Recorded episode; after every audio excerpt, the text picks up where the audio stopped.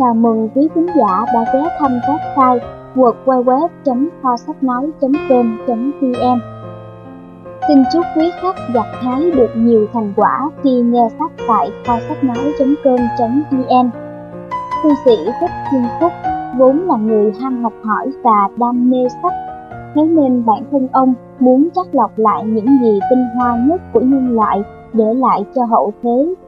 Ông tâm nguyện dành trọn khoảng thời gian ngắn ngủi còn lại của cuộc đời mình để xây dựng, sưu tầm và hoàn thiện kho sách nói ngày càng đa dạng phong phú để phục vụ đông đảo những người có chung niềm đam mê. Tuy gặp vấn đề về sức khỏe, nhưng với ông, cuộc đời không nhất thiết phải đến được bao nhiêu năm, mà là mình đã cống hiến được gì cho cộng đồng, cho dân tộc trong quá trình xây dựng, chắc chắn kho sách nói còn gặp nhiều sai sót. Mong các bạn thính giả bỏ qua và đóng góp ý kiến để website ngày càng hoàn thiện hơn. Hiện tại, thư sĩ Thích Thiên Phúc chân thành cảm ơn các nhà tài trợ, các bạn thính giả đã chung tay góp sức cùng xây dựng hơn 200 đầu sách nói. Tuy nhiên, quá trình thực hiện vẫn còn gặp nhiều khó khăn như chưa có nhiều nguồn sách một số giọng đọc thời gian đầu còn chưa tốt. Thế nhưng, chúng tôi cũng nặng phép xin đóng góp công sức nhỏ bé này cho cộng đồng để hỗ trợ cho những thành viên yêu thích sách nhưng chưa có đủ điều kiện tiếp cận. Chúng tôi mong đây là một phương thức mới để các bạn tiếp nhận nguồn tri thức phong phú trong thời gian nhàn rỗi hay thư giãn sau một ngày làm việc vất vả. Chúng tôi mong Kho sách nói như là một người bạn tri thức thân thiết của các bạn thính giả trong cuộc sống tấp nập này.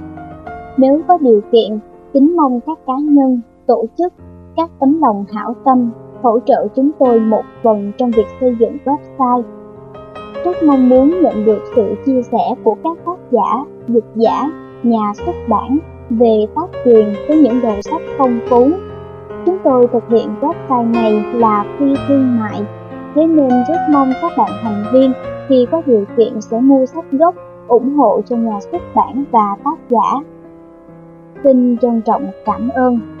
Mọi thông tin ủng hộ cho kho sách nói.com.vn vui lòng liên hệ số điện thoại 0986 219 192 email thích thiên phúc gmail.com Mong các bạn nếu có điều kiện và sức khỏe, hãy tham gia hiến máu nhân đạo hay hiến tặng thi thể để đóng góp cho cộng đồng.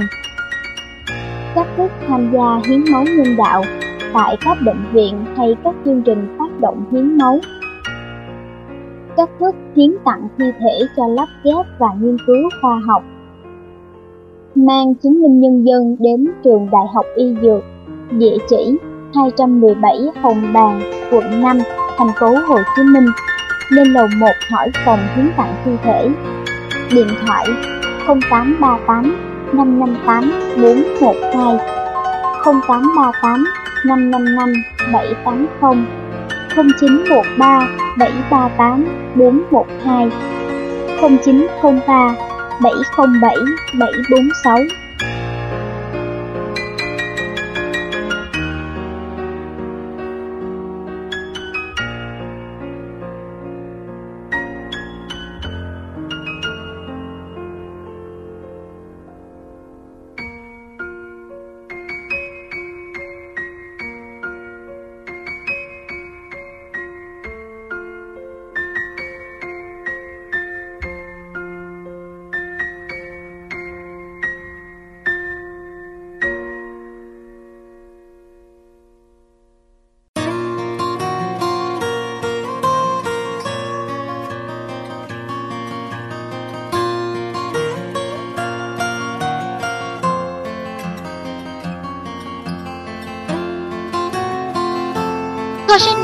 com.vn hân hoan chào đón quý khách ghé thăm website.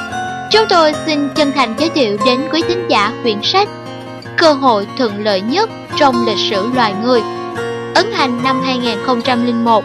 Nếu có điều kiện, kính mong quý thính giả mua sách gốc để ủng hộ tác giả John K. Glenn, dịch giả Nguyễn Thị Dương và nhà xuất bản văn hóa thông tin Hà Nội. Quyển sách này bao gồm 7 chương và được chúng tôi chia thành 3 phần. Sau đây là phần đầu, mời các bạn cùng nghe. Vì sao bạn nên đọc cuốn sách này? Và tại sao tôi lại viết nó? Có khi nào trong đầu ý nghĩ muốn trở nên không bị lệ thuộc? Bạn đã từng mơ ước về sự tự do, điều mà việc sở hữu công ty riêng sẽ mang lại cho bạn. Và bạn có quan tâm nếu không nói là khao khát hành động để trở thành người quyết định số phận của mình. Vậy thì, bằng việc đi suốt quyển sách này, bạn sẽ cho tôi hay về kế hoạch của mình.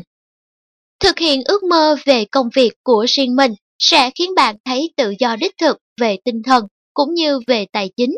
Sự tự do hiển hiện trọn vẹn và đền đáp xứng đáng cho thời gian quý báu của bạn. Cuốn sách này trong tay sẽ giúp bạn tìm câu trả lời cho một số vấn đề nan giải, đặt dấu chấm cho sự bất an và gieo vào bạn lòng tự tin vững chắc rằng bạn có thể đạt được tất cả những gì bạn muốn.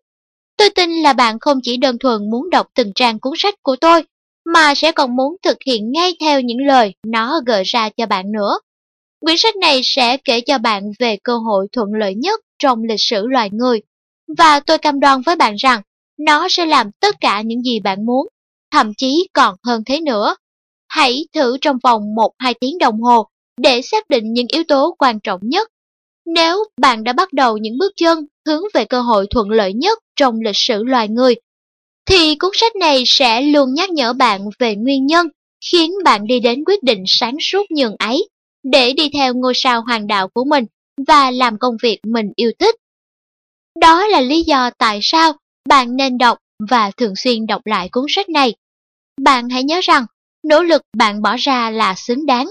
Để tiết kiệm công sức, bạn hãy tiến hành các bước khôn ngoan sau. Hãy đưa vài cuốn sách này cho những người mà bạn muốn chia sẻ ước mơ của mình. Trước tiên hãy trao cho cuốn sách quyền nói về bạn. Sau đó, khi các bạn cùng ngồi lại với nhau bàn luận, nhu cầu thuyết phục không còn nữa và cuộc trao đổi sẽ thu được nhiều thông tin hơn. Tại sao tôi viết cuốn sách này? Tôi đi du lịch khắp thế giới và làm việc với hàng nghìn người. Tôi dạy họ cách làm giàu thành công ở một trong các ngành công nghiệp phát triển nhất nước Mỹ. Nhiều người gọi ngành công nghiệp này là marketing đa cấp, multi-level marketing, MLM. Trong cuốn sách của mình, tôi đặt cho nó một cái tên thời thượng hơn, đó chính là kinh doanh theo mạng, network marketing. Hàng trăm nghìn người từ các nước tự do của thế giới quy tụ lại trong lĩnh vực hoạt động lễ lừng này. Nguyên nhân thật đơn giản, kinh doanh theo mạng. Đó là cơ hội cho mỗi người, không phụ thuộc vào học vấn, kinh nghiệm, thành phần gia đình, giới tính hay tuổi tác. Đó là con đường thiết yếu dẫn đến thành công và sự thịnh vượng trong kinh doanh và trong cuộc sống cá nhân của mỗi người, là khả năng giúp đỡ người khác và tất nhiên là sự phát triển nhân cách Vậy là đã hơn 50 năm kinh doanh theo mạng cho mọi người thấy tính ưu việt của nó ra sao, mức độ mạo hiểm thấp như thế nào và điều kiện khả thi khi khởi đầu một công việc nhằm kêu gọi đứng vào hàng ngũ của mình những doanh nhân bình thường với kinh nghiệm làm việc khác hẳn nhau. Mỗi ngày một nhiều hơn những người bình thường lại khám phá cho mình những lợi thế và sử dụng nó. Song, mặc dù có được lợi thế tuyệt diệu này, một số người vẫn không mấy sẵn lòng chia sẻ các khái niệm ấy với người khác. Tại sao nhỉ? Có thể bởi vì người ta đã không hiểu thấu đáo nguyên tắc làm việc của kinh doanh theo mạng.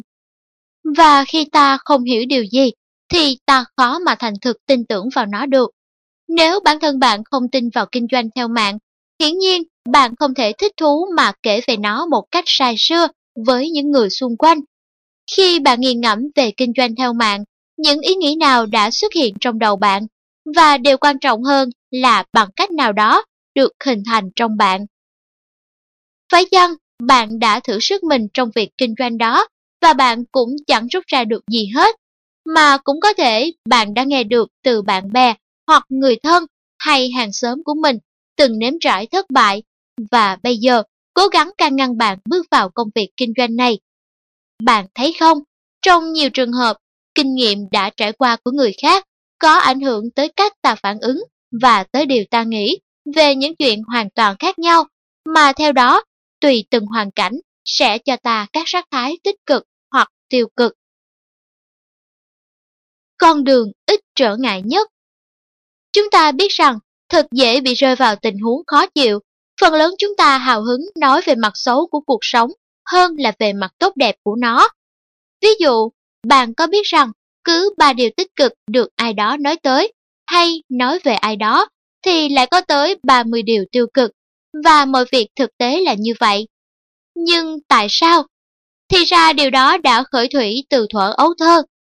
Vài năm trước, các nhà nghiên cứu khi quan sát trẻ em trong vòng một ngày đã nhận thấy đứa trẻ nghe từ không 17 lần, nhiều hơn so với từ có.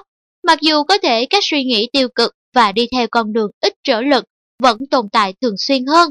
Song thói quen suy nghĩ một cách tích cực có thể giúp bạn rất nhiều. Hãy tin tôi, tôi biết điều này. Trước đây chính tôi đã trải nghiệm sự đại bại trong kinh doanh. Đó không phải là câu chuyện, mà đơn giản là sự khiếp đảm thường tình. Và chẳng bao lâu sự thất bại đó đã buộc tôi suy nghĩ một cách tiêu cực. Tôi bị mất ngôi nhà tuyệt vời, tọa lạc trên đồi. Chiếc ô tô rất đắt tiền, cùng với những đồ chơi dễ thương đối với trái tim đàn ông. Bi kịch xảy ra trong các mối quan hệ cá nhân, cộng với khoản nợ gần 100.000 đô la. Thậm chí gia đình tôi cũng đánh mất niềm tin vào tôi và ý tưởng của tôi. Tôi hoàn toàn không còn cảm giác tự tôn nữa. Tôi đã nghĩ mình chẳng còn giá trị gì, rằng tôi là một con số không tròn trĩnh. Và khi điều đó xảy ra, tôi chỉ thích có một điều, nguyền rủa mọi thứ. Và thế là tôi buộc tội gần như tất cả, trong đó có công việc của tôi. Rồi thời gian trôi qua, vết thương cũng lành miệng. Tôi hiểu rằng, trong tất cả những gì xảy ra, đáng lẽ chỉ nên quy tội cho chính mình, chứ không ai khác. Thật khó khăn khi phải kiềm chế để không kết tội người xung quanh về bất hạnh và thất bại trong cuộc sống của chính mình. Kinh doanh không là thất bại, lĩnh vực hoạt động cũng không là lựa chọn kém thành công, chỉ con người trở thành kẻ thất bại. Vâng, chính tôi đã từng nếm trải sự phá sản, song khi mà tôi sửa soạn để chiến thắng, tôi nhận thức được rằng người duy nhất trên thế giới này mà tôi có thể thay đổi và trông cậy vào, đó chính là tôi, và tôi đã hành động. Tôi còn hiểu thêm điều nữa, trong khi nỗ lực xác định nguyên nhân, tôi đã tìm thấy mặt tích cực từ những gì đã xảy ra. Chỉ có như vậy, tôi mới có thể bước ra khỏi tình trạng lúc bấy giờ. Đó là trước khi tôi có thể xây dựng lại từ đầu cuộc sống của mình. Tôi đặt cho mình quyết tâm không được bỏ qua những điều tiên quyết. Đơn giản tôi không muốn đầu hàng. Tôi tự nhủ, khi gặp điều kiện thuận lợi đầu tiên, tôi sẽ phải sẵn sàng để chiến đấu. Và tôi, với lòng nhiệt thành đi sâu vào bài học, tự vũ trang cho mình những thông tin thiết yếu. Quyết tâm thay đổi tận gốc rễ Tôi đã biết chính xác ba điều. Tôi hiểu rằng có quy luật và việc hiểu được quy luật đó sẽ cho ta sức mạnh. Tôi cảm nhận được rằng kinh doanh theo mạng, may thay, đó chính là cái mà tôi tìm kiếm đã lâu. Và tôi tin tưởng vào quan niệm của nó, bởi vì tôi thấy, đối với nhiều người, nó thật sự hữu hiệu. Tất cả những gì tôi muốn, đó là có được cơ hội làm chủ số phận của mình, lựa chọn đối tác và xây dựng thành công sự nghiệp riêng. So sánh với các phương thức khác, kinh doanh theo mạng chính là phương pháp logic và dễ hiểu hơn cả đối với tôi, để bắt đầu thực hiện những điều nói trên. Thế cho nên, tôi đã quả quyết với mình rằng, tôi sẽ như miếng bọt biển, thẩm thấu thông tin về kinh doanh theo mạng. Bước khởi đầu là như vậy, nhờ sự quan tâm và giúp đỡ của những người xung quanh, tôi đã biến thất bại lớn nhất của mình thành cái mà bây giờ trở nên một chủ đề của niềm tự hào tuyệt đỉnh. Cho đến ngày hôm nay, tôi đã đạt được thành công tối đa. Công ty của tôi mang tên Các triệu phú hành động Millionaire in Motion MIM hiện tại được công nhận là công ty đào tạo tốt nhất trong hệ thống kinh doanh theo mạng. Trước đây, công ty mang tên Công ty đào tạo hàng đầu The Trainer Training Company bởi vì chúng tôi đã thành công lớn trong lĩnh vực truyền dạy cho mọi người, nghệ thuật tiếp nhận các kết quả mong muốn và dạy nó cho người khác. Do thành tích của các sinh viên của chúng tôi các triệu phú hành động trong 2 năm liền, được Chủ tịch của Hiệp hội Kinh doanh đa cấp quốc tế Multi Global Marketing International Association MLMIA khen thưởng vì chất lượng đào tạo xuất sắc. Mục tiêu của chúng tôi tổ chức hội thảo và hội nghị chuyên đề về đào tạo kinh doanh theo mạng trên toàn thế giới. Riêng đối với bản thân, trước kia chưa bao giờ cuộc sống của tôi lại năng động, sôi nổi và thành đạt đến như vậy. Hiện nay tôi có một người vợ tuyệt vời mà đối với tôi, nàng quý giá hơn cả cuộc sống. Một lần nữa, sự phong lưu, khá giả tìm thấy lại cho phép tôi quan tâm thật ân cần đối với nàng và những người thân khác của tôi. Điều mà trước đó tôi thậm chí không dám mơ đến. Thực tế, tôi nhận được sự chúc phúc hàng ngày và tôi biết ơn vì điều đó.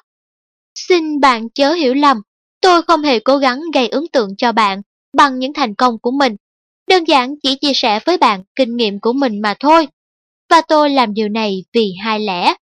Thứ nhất, mặc dù danh tiếng về sự thành đạt ngày nay của tôi khiến cho tôi cảm thấy hài lòng, song tôi biết rằng không thể coi thành quả mình đạt được là dễ dàng và không tốn công sức.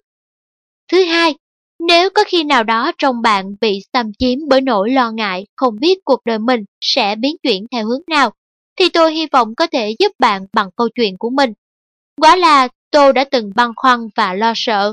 Tôi chỉ nếm mùi thất bại và trải qua mọi nỗi phiền tuổi đi kèm. Tôi chỉ muốn nói rằng lúc nào cũng có thể thay đổi hoàn cảnh và bắt nó phải phục vụ mình. Cũng có thể khi áp dụng cho mình những kinh nghiệm được mô tả trong cuốn sách này của tôi, bạn lại đánh giá theo một cách khác về những cơ hội được khám phá. Nhưng ít ra, tôi tin là cuốn sách này cũng đem đến cho bạn hướng đi đúng đắn, cho phép bạn đánh giá tốt hơn về cơ hội mình có và chọn lựa xem nó có phù hợp với bạn hay không. Nhà thơ Đức vĩ đại của thế kỷ 18, Rớt đã từng nói, Chúng ta không làm chủ được những gì chúng ta không hiểu. Tôi mong muốn bạn ứng dụng chân lý ấy vào kinh doanh theo mạng. Nếu bạn đặt sự lựa chọn vào kinh doanh theo mạng, vậy thì hãy chiếm lĩnh lấy nó. Hy vọng rằng bởi bạn hiểu nguyên tắc làm việc của kinh doanh theo mạng, nên bạn có thể lĩnh hội được triết lý của nó. Rồi đây, bạn sẽ đi tới vị trí lãnh đạo, cũng như tôi và những người khác. Với vai trò của một người quan sát bên ngoài, tôi sẽ không theo đuổi lợi ích tài chính trực tiếp đối với hệ thống kinh doanh theo mạng. Tôi chỉ đơn giản đặt tay vào bạn hiện thực và tách bỏ phần huyền bí xung quanh phương diện mới mẻ và đôi lúc được luận giải không chính xác này của kinh doanh hiện đại. Sau khi đọc sách, bạn có thể hội nhập vào cuộc sống một cách thông thái hơn. Tôi tin tưởng rằng nhiều người trong số các bạn sẽ hiểu thấu đáo hơn về nguyên tắc làm việc của kinh doanh theo mạng cho phép tôi kể bạn nghe một truyền thuyết. Uống trà tay đôi Nước Nhật thời Trung Cổ có lệ sao? Môn đồ trước khi được phép nhập học vào tu viện, phải gặp riêng thầy cả. Theo truyền thống lúc đó, thầy cả phải chuẩn bị trà. Một lần, một môn sinh tài giỏi và đáng trọng đến gặp thầy cả để đàm đạo. Khi họ cùng ngồi vào bàn, chàng trai trẻ bắt đầu say sưa kể lễ về tài năng và kiến thức của mình.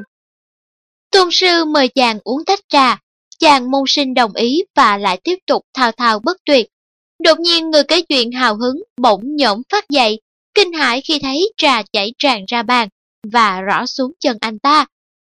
Thưa sư phụ, tách trà đầy quá, tràn cả ra ngoài rồi ạ. À. Chàng ta kêu lên, vị thầy vẫn tiếp tục rót trà, đổ tràn ra bàn và sàn nhà. Anh cũng đang cư xử như vậy đấy. Thầy cả trả lời, mời anh hãy đi đi và trở lại đây khi nào anh cảm thấy cần đến sự dạy bảo của tôi. Xin đừng hiểu nhầm tôi, còn xa tôi mới đạt tới trình độ của chuyên gia hay tôn sư. Tôi chỉ là một người bình thường, giống như bạn vậy. Đơn giản là tôi với lòng nhiệt thành bước theo con đường của sự hiểu biết và tinh thông. Khi tôi bắt đầu nghĩ là mình đã học được tất cả những gì có thể, tôi lại nhớ đến câu chuyện của thầy cả tôi hiểu là mình chưa biết gì hết. Vâng, có lẽ hơn bạn một chút trên con đường nhận thức, mà cũng có thể là không. Trong mọi trường hợp, tôi muốn chia sẻ hơn cả với bạn về những gì tôi đã tự nghiên cứu. Sau khi đọc xong cuốn sách này, bạn có thể chọn lựa một con đường khác. điều đó cũng là bình thường. Tôi đã rút ra kết luận cho bản thân. Khi chia sẻ với các bạn kiến thức của mình, tôi lại tiến lại xa hơn, không phụ thuộc vào việc bạn chọn con đường nào. Ai muốn học, người đó phải chân thành. Trạng thái chân thành hoặc sẵn sàng lĩnh hội được tất cả các đức thái trong Phật giáo gọi là trí tuệ ban sơ. Đó là trạng thái mà khi đó mọi thứ hiện ra trước bạn trong một thế giới mới mẻ và có vẻ thật lạ kỳ, như là bạn một lần nữa trở thành trẻ thơ. Không, tôi không có ý định thuyết phục bạn trở thành kẻ ngây ngô hay thờ ơ với hiện thực. Ngược lại, tôi nói rằng, nếu bạn nhìn nhận kinh doanh theo mạng với một nhãn quan ban sơ và không lưu tâm tới kinh nghiệm trước đây của mình, cùng những gì bạn đã từng nghe về khái niệm này, bạn sẽ nhìn thấy mọi thứ trong ánh sáng chân lý và sẽ được sự hài lòng lạ thường từ công việc. Mà niềm vui, hỡi các bạn của tôi, đó là cái chúng ta cần hơn hết thảy. Sánh vai với người khổng lồ Một số người trong các bạn có thể có định kiến về nguyên do của cuốn sách này, phụ thuộc vào suy nghĩ của người đưa nó cho bạn. Cũng có thể bạn cho rằng mình thành đạt hơn và thậm chí thông minh hơn. Ồ, vậy thì tuyệt, các bạn quả là cừ khôi. David Ogilvy là người sáng lập nên tập đoàn quảng cáo Ogilvy and Mortar nổi tiếng thế giới. Khi ông hẹn gặp người sẽ phụ trách công việc trong văn phòng mới, ông đã gửi cho anh ta một bộ Matroska của Nga. Ai cũng biết đó là thứ đồ chơi bằng gỗ, mà trong con búp bê to có một con nhỏ hơn, trong con nhỏ hơn lại có một con nhỏ hơn nữa, và cứ thế. Trong con Matroska cuối cùng có một mảnh giấy nhỏ viết rằng Nếu mỗi người mà chúng tôi nhận vào làm việc lại nhỏ hơn người tiền nhiệm, thì chúng ta sẽ trở thành công ty của những người tí hon. Nhưng nếu mỗi người trong các nhân viên sẽ lớn hơn chúng ta, thì Ogilvy and Mather sẽ trở thành công ty của những người khổng lồ. Như vậy nếu bạn cho rằng mình thông minh và thành đạt hơn người đưa cho bạn quyển sách này, tôi xin chúc mừng cả hai. Tôi viết cuốn sách đầu tiên, bạn có thể trở thành bậc thầy trong kinh doanh theo mạng. John K. Glenn Being in the best you can be in MLM. Bởi vì tôi nhìn thấy trong sự cần thiết sâu sắc. Trong các cuộc hội thảo của tôi, nhiều người làm việc trong hệ thống kinh doanh theo mạng đã đề nghị tôi viết một cuốn sách để dùng như là sách giáo khoa, đồng thời giúp họ đem thành công trong cuộc sống đến cho những người khác. Tôi rất hạnh phúc về cuốn sách. Bạn có thể trở thành bậc thầy kinh doanh theo mạng, đạt được thành công to lớn như vậy và ngày càng nhiều người nghiên cứu nó và ứng dụng thành công trong việc tạo lập công ty kinh doanh theo mạng cho riêng mình. Hiện tại, tôi đi chu du khắp thế giới, mọi người thường đến gặp tôi và bảo John, anh cần phải viết cuốn sách nữa để chúng tôi có thể đưa cho bạn bè, người quen. Quyển sách đó sẽ chứng minh sự vững chắc của quan niệm kinh doanh theo mạng và gạt bỏ những điều huyền bí bao quanh nó. Nó sẽ phải giảng giải cho người ta về những dẫn chứng thực tế nhằm làm cho mọi người hiểu rõ thực chất của loại hình kinh doanh này. Nguyên nhân thứ hai khiến tôi viết cuốn sách này là như vậy. Mục đích của tôi là hướng sự chú ý của các bạn vào chất liệu hoàn toàn có thực của kinh doanh theo mạng, vào khái niệm mà hàng triệu doanh nhân thành đạt đã sử dụng để tạo dựng công việc cho mình. Tôi hành động nhân danh họ. Hy vọng các bạn sẽ trân trọng những điều đọc được. Nào, trước khi bắt đầu vào việc, kho sách nói.com.vn mời các bạn cùng điểm qua phần mục lục. Mục lục Chương 1 cái giá của tự do ra sao? Chương 2 Tấm thảm bài của bạn. Chương 3 Thế nào là cơ hội thuận lợi nhất trong lịch sử loài người? Chương 4 Khai sinh một ngành công nghiệp. Chương 5 Kinh doanh theo mạng ngày nay. Chương 6 Hãy nhìn tới tương lai. Chương 7 Cùng chia sẻ mơ ước.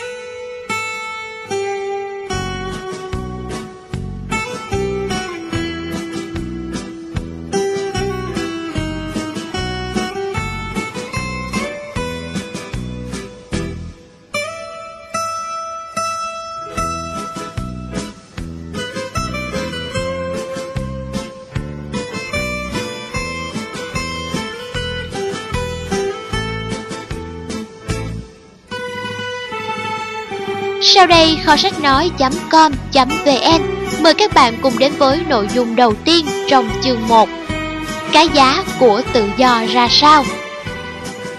Trong thời kỳ đình trệ, khủng hoảng toàn cầu, có một nhà công nghiệp giàu mạnh, có nhiều ảnh hưởng. Đế quốc của ông ta rộng vô biên. Sản nghiệp của ông trùm tư bản trải ra hút tầm mắt, xuyên suốt các đại dương và lục địa.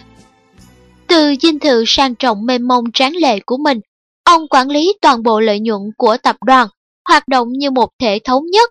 Hàng trăm nghìn người làm việc cho ông ta.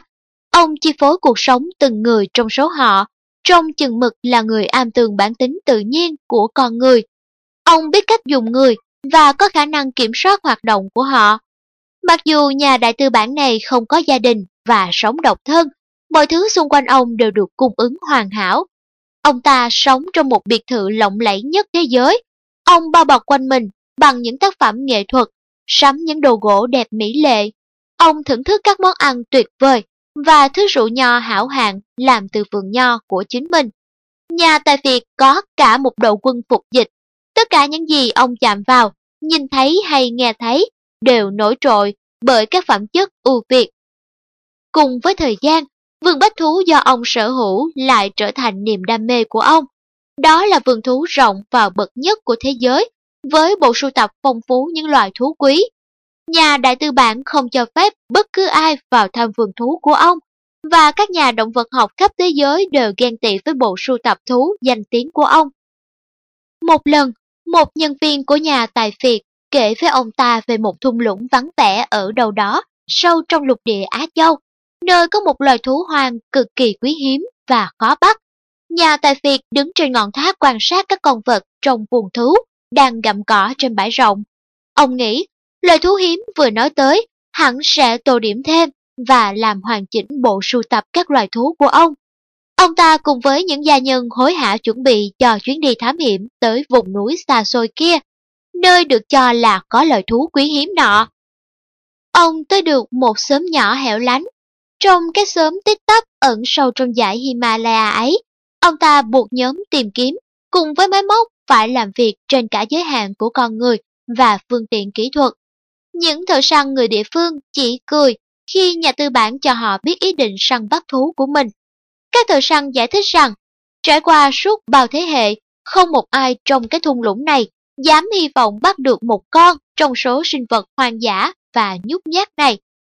Tôi sẽ trở lại sau một tháng, nhà công nghiệp nói với cư dân trong xóm, và tôi sẽ bắt hết từng con một. Tôi chỉ xin các bạn hãy cho tôi một người dẫn đường có thể đưa tôi tới nơi chúng mà thôi.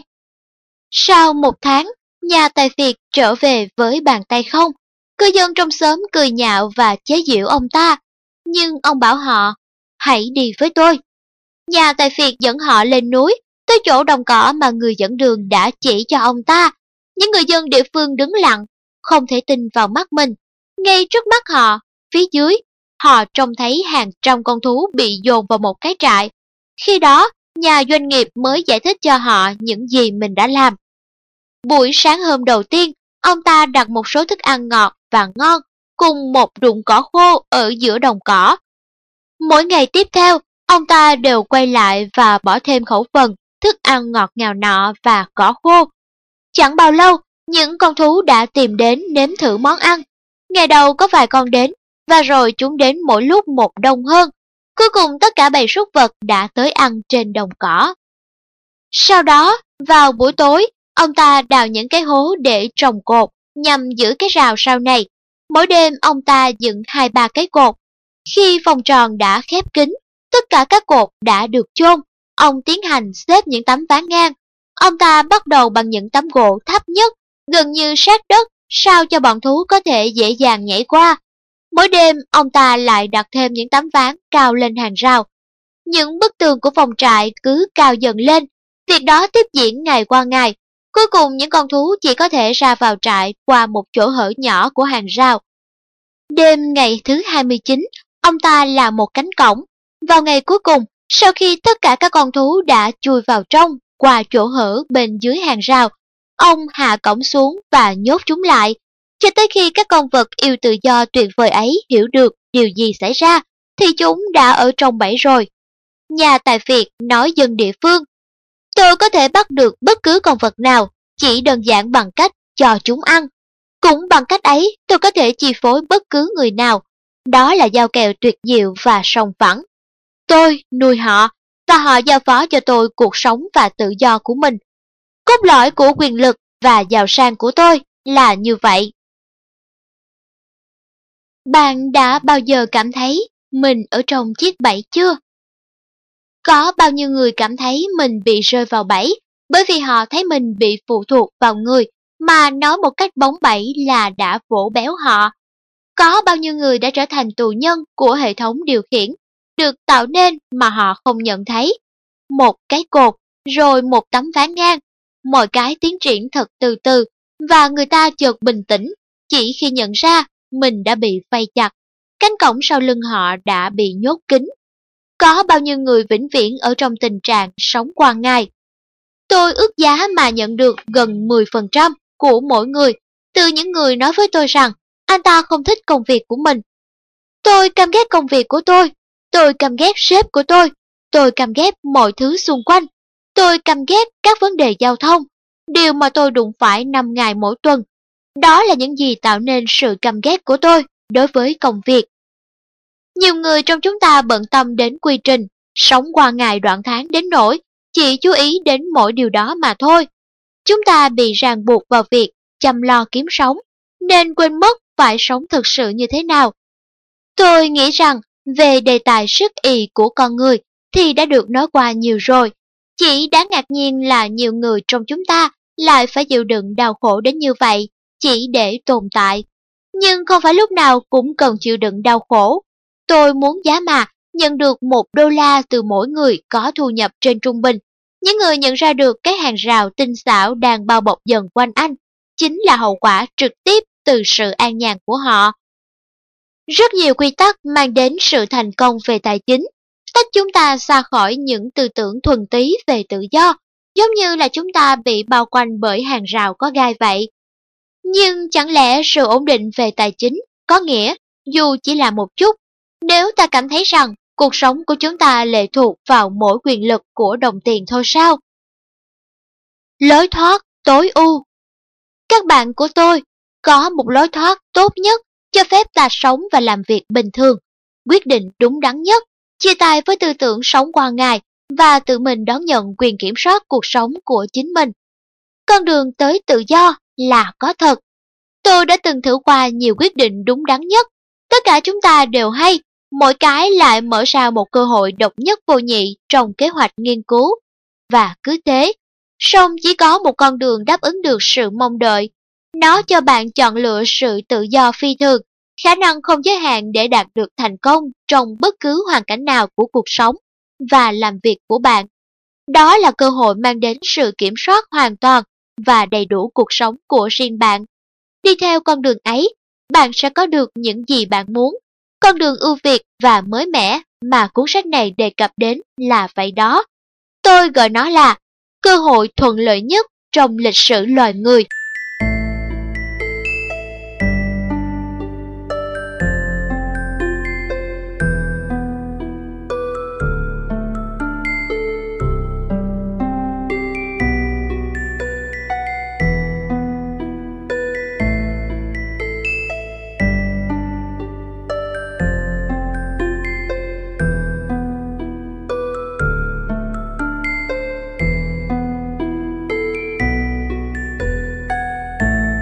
Sau đây, kho sách nói.com.vn mời các bạn cùng đến với chương 2 Tấm thảm bài của bạn.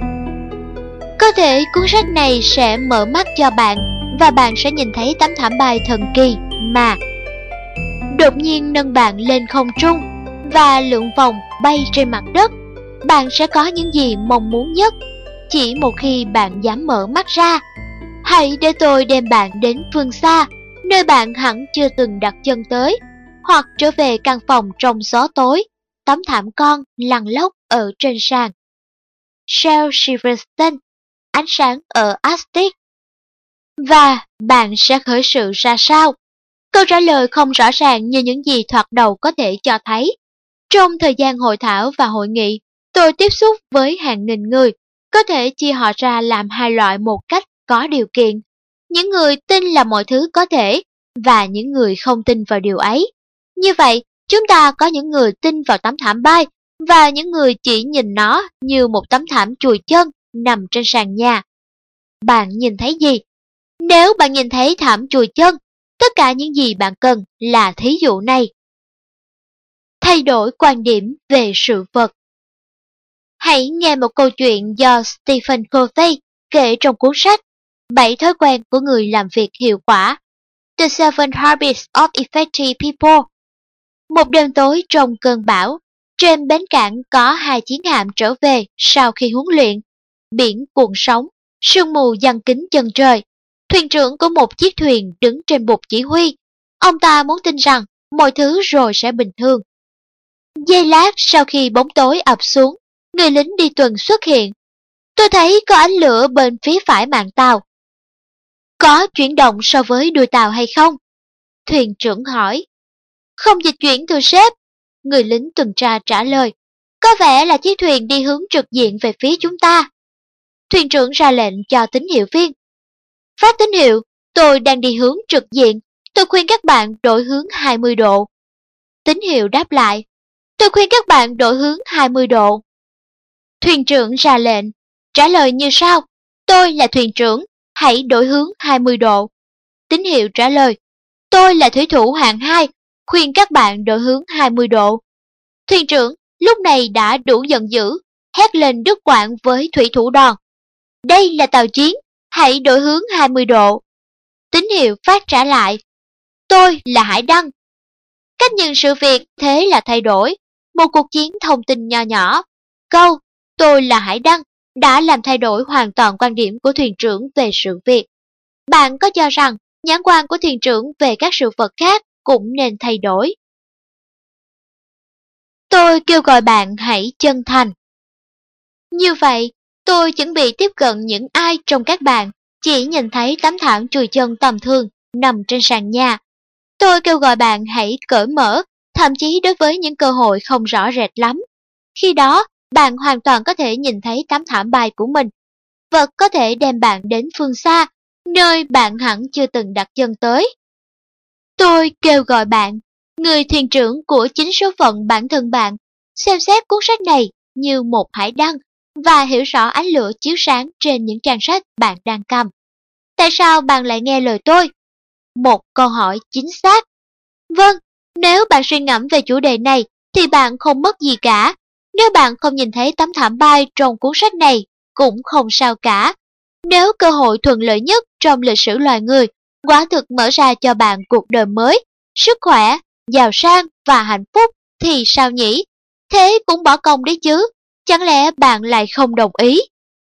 Hẳn bạn còn nhớ, tôi đã từng nói rằng hiểu biết về quy luật chính là sức mạnh. Nắm được sức mạnh ấy, bạn có thể tìm thấy tấm thảm bài của mình ở mọi nơi Mặc dù để đạt được điều này, bạn cần phải chân thành và học cách nhìn sự việc trong một thế giới mới. Hãy nghĩ xem, bạn cho rằng mình biết làm những gì. Bất cứ việc nào bạn biết làm đều là tuyệt. Cắt cỏ, viết tên của mình, chơi dương cầm.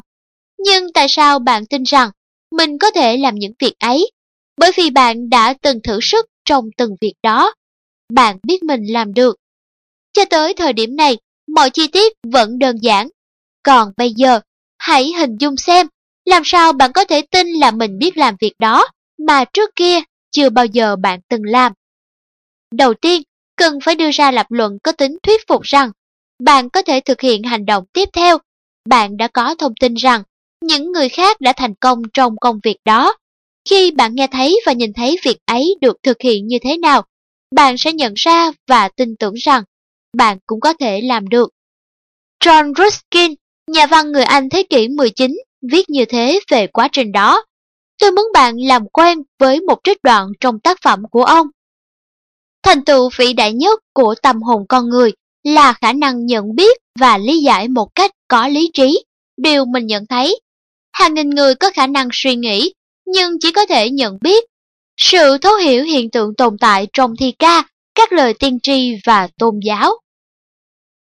Câu chuyện của Jim Tôi kể cho bạn nghe một câu chuyện. Chuyện này xảy ra với một người tên là Jim ở thời đại chúng ta. Vài năm trước đây, tôi chủ tọa một hội thảo giáo dục tại San Diego. Trong cuộc hội thảo có một thanh niên nọ tham dự. Tôi nhớ anh ta bởi vì anh ta là một trong những người đầu tiên đến hội thảo và là người cuối cùng ra về. Jim có vẻ ngoài lôi cuốn, anh tỏ ra quý mến bạn bè và nói chung anh là một người rất dễ chịu. Trò chuyện với Jim và hỏi han anh ta, tôi nhanh chóng hiểu rằng đối với anh ấy, gia đình là quan trọng nhất.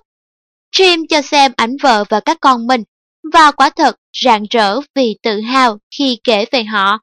Mặc dù về bản chất, Jim là người rất trung thành và hoàn thành chu đáo việc của mình, anh ấy vẫn không hạnh phúc.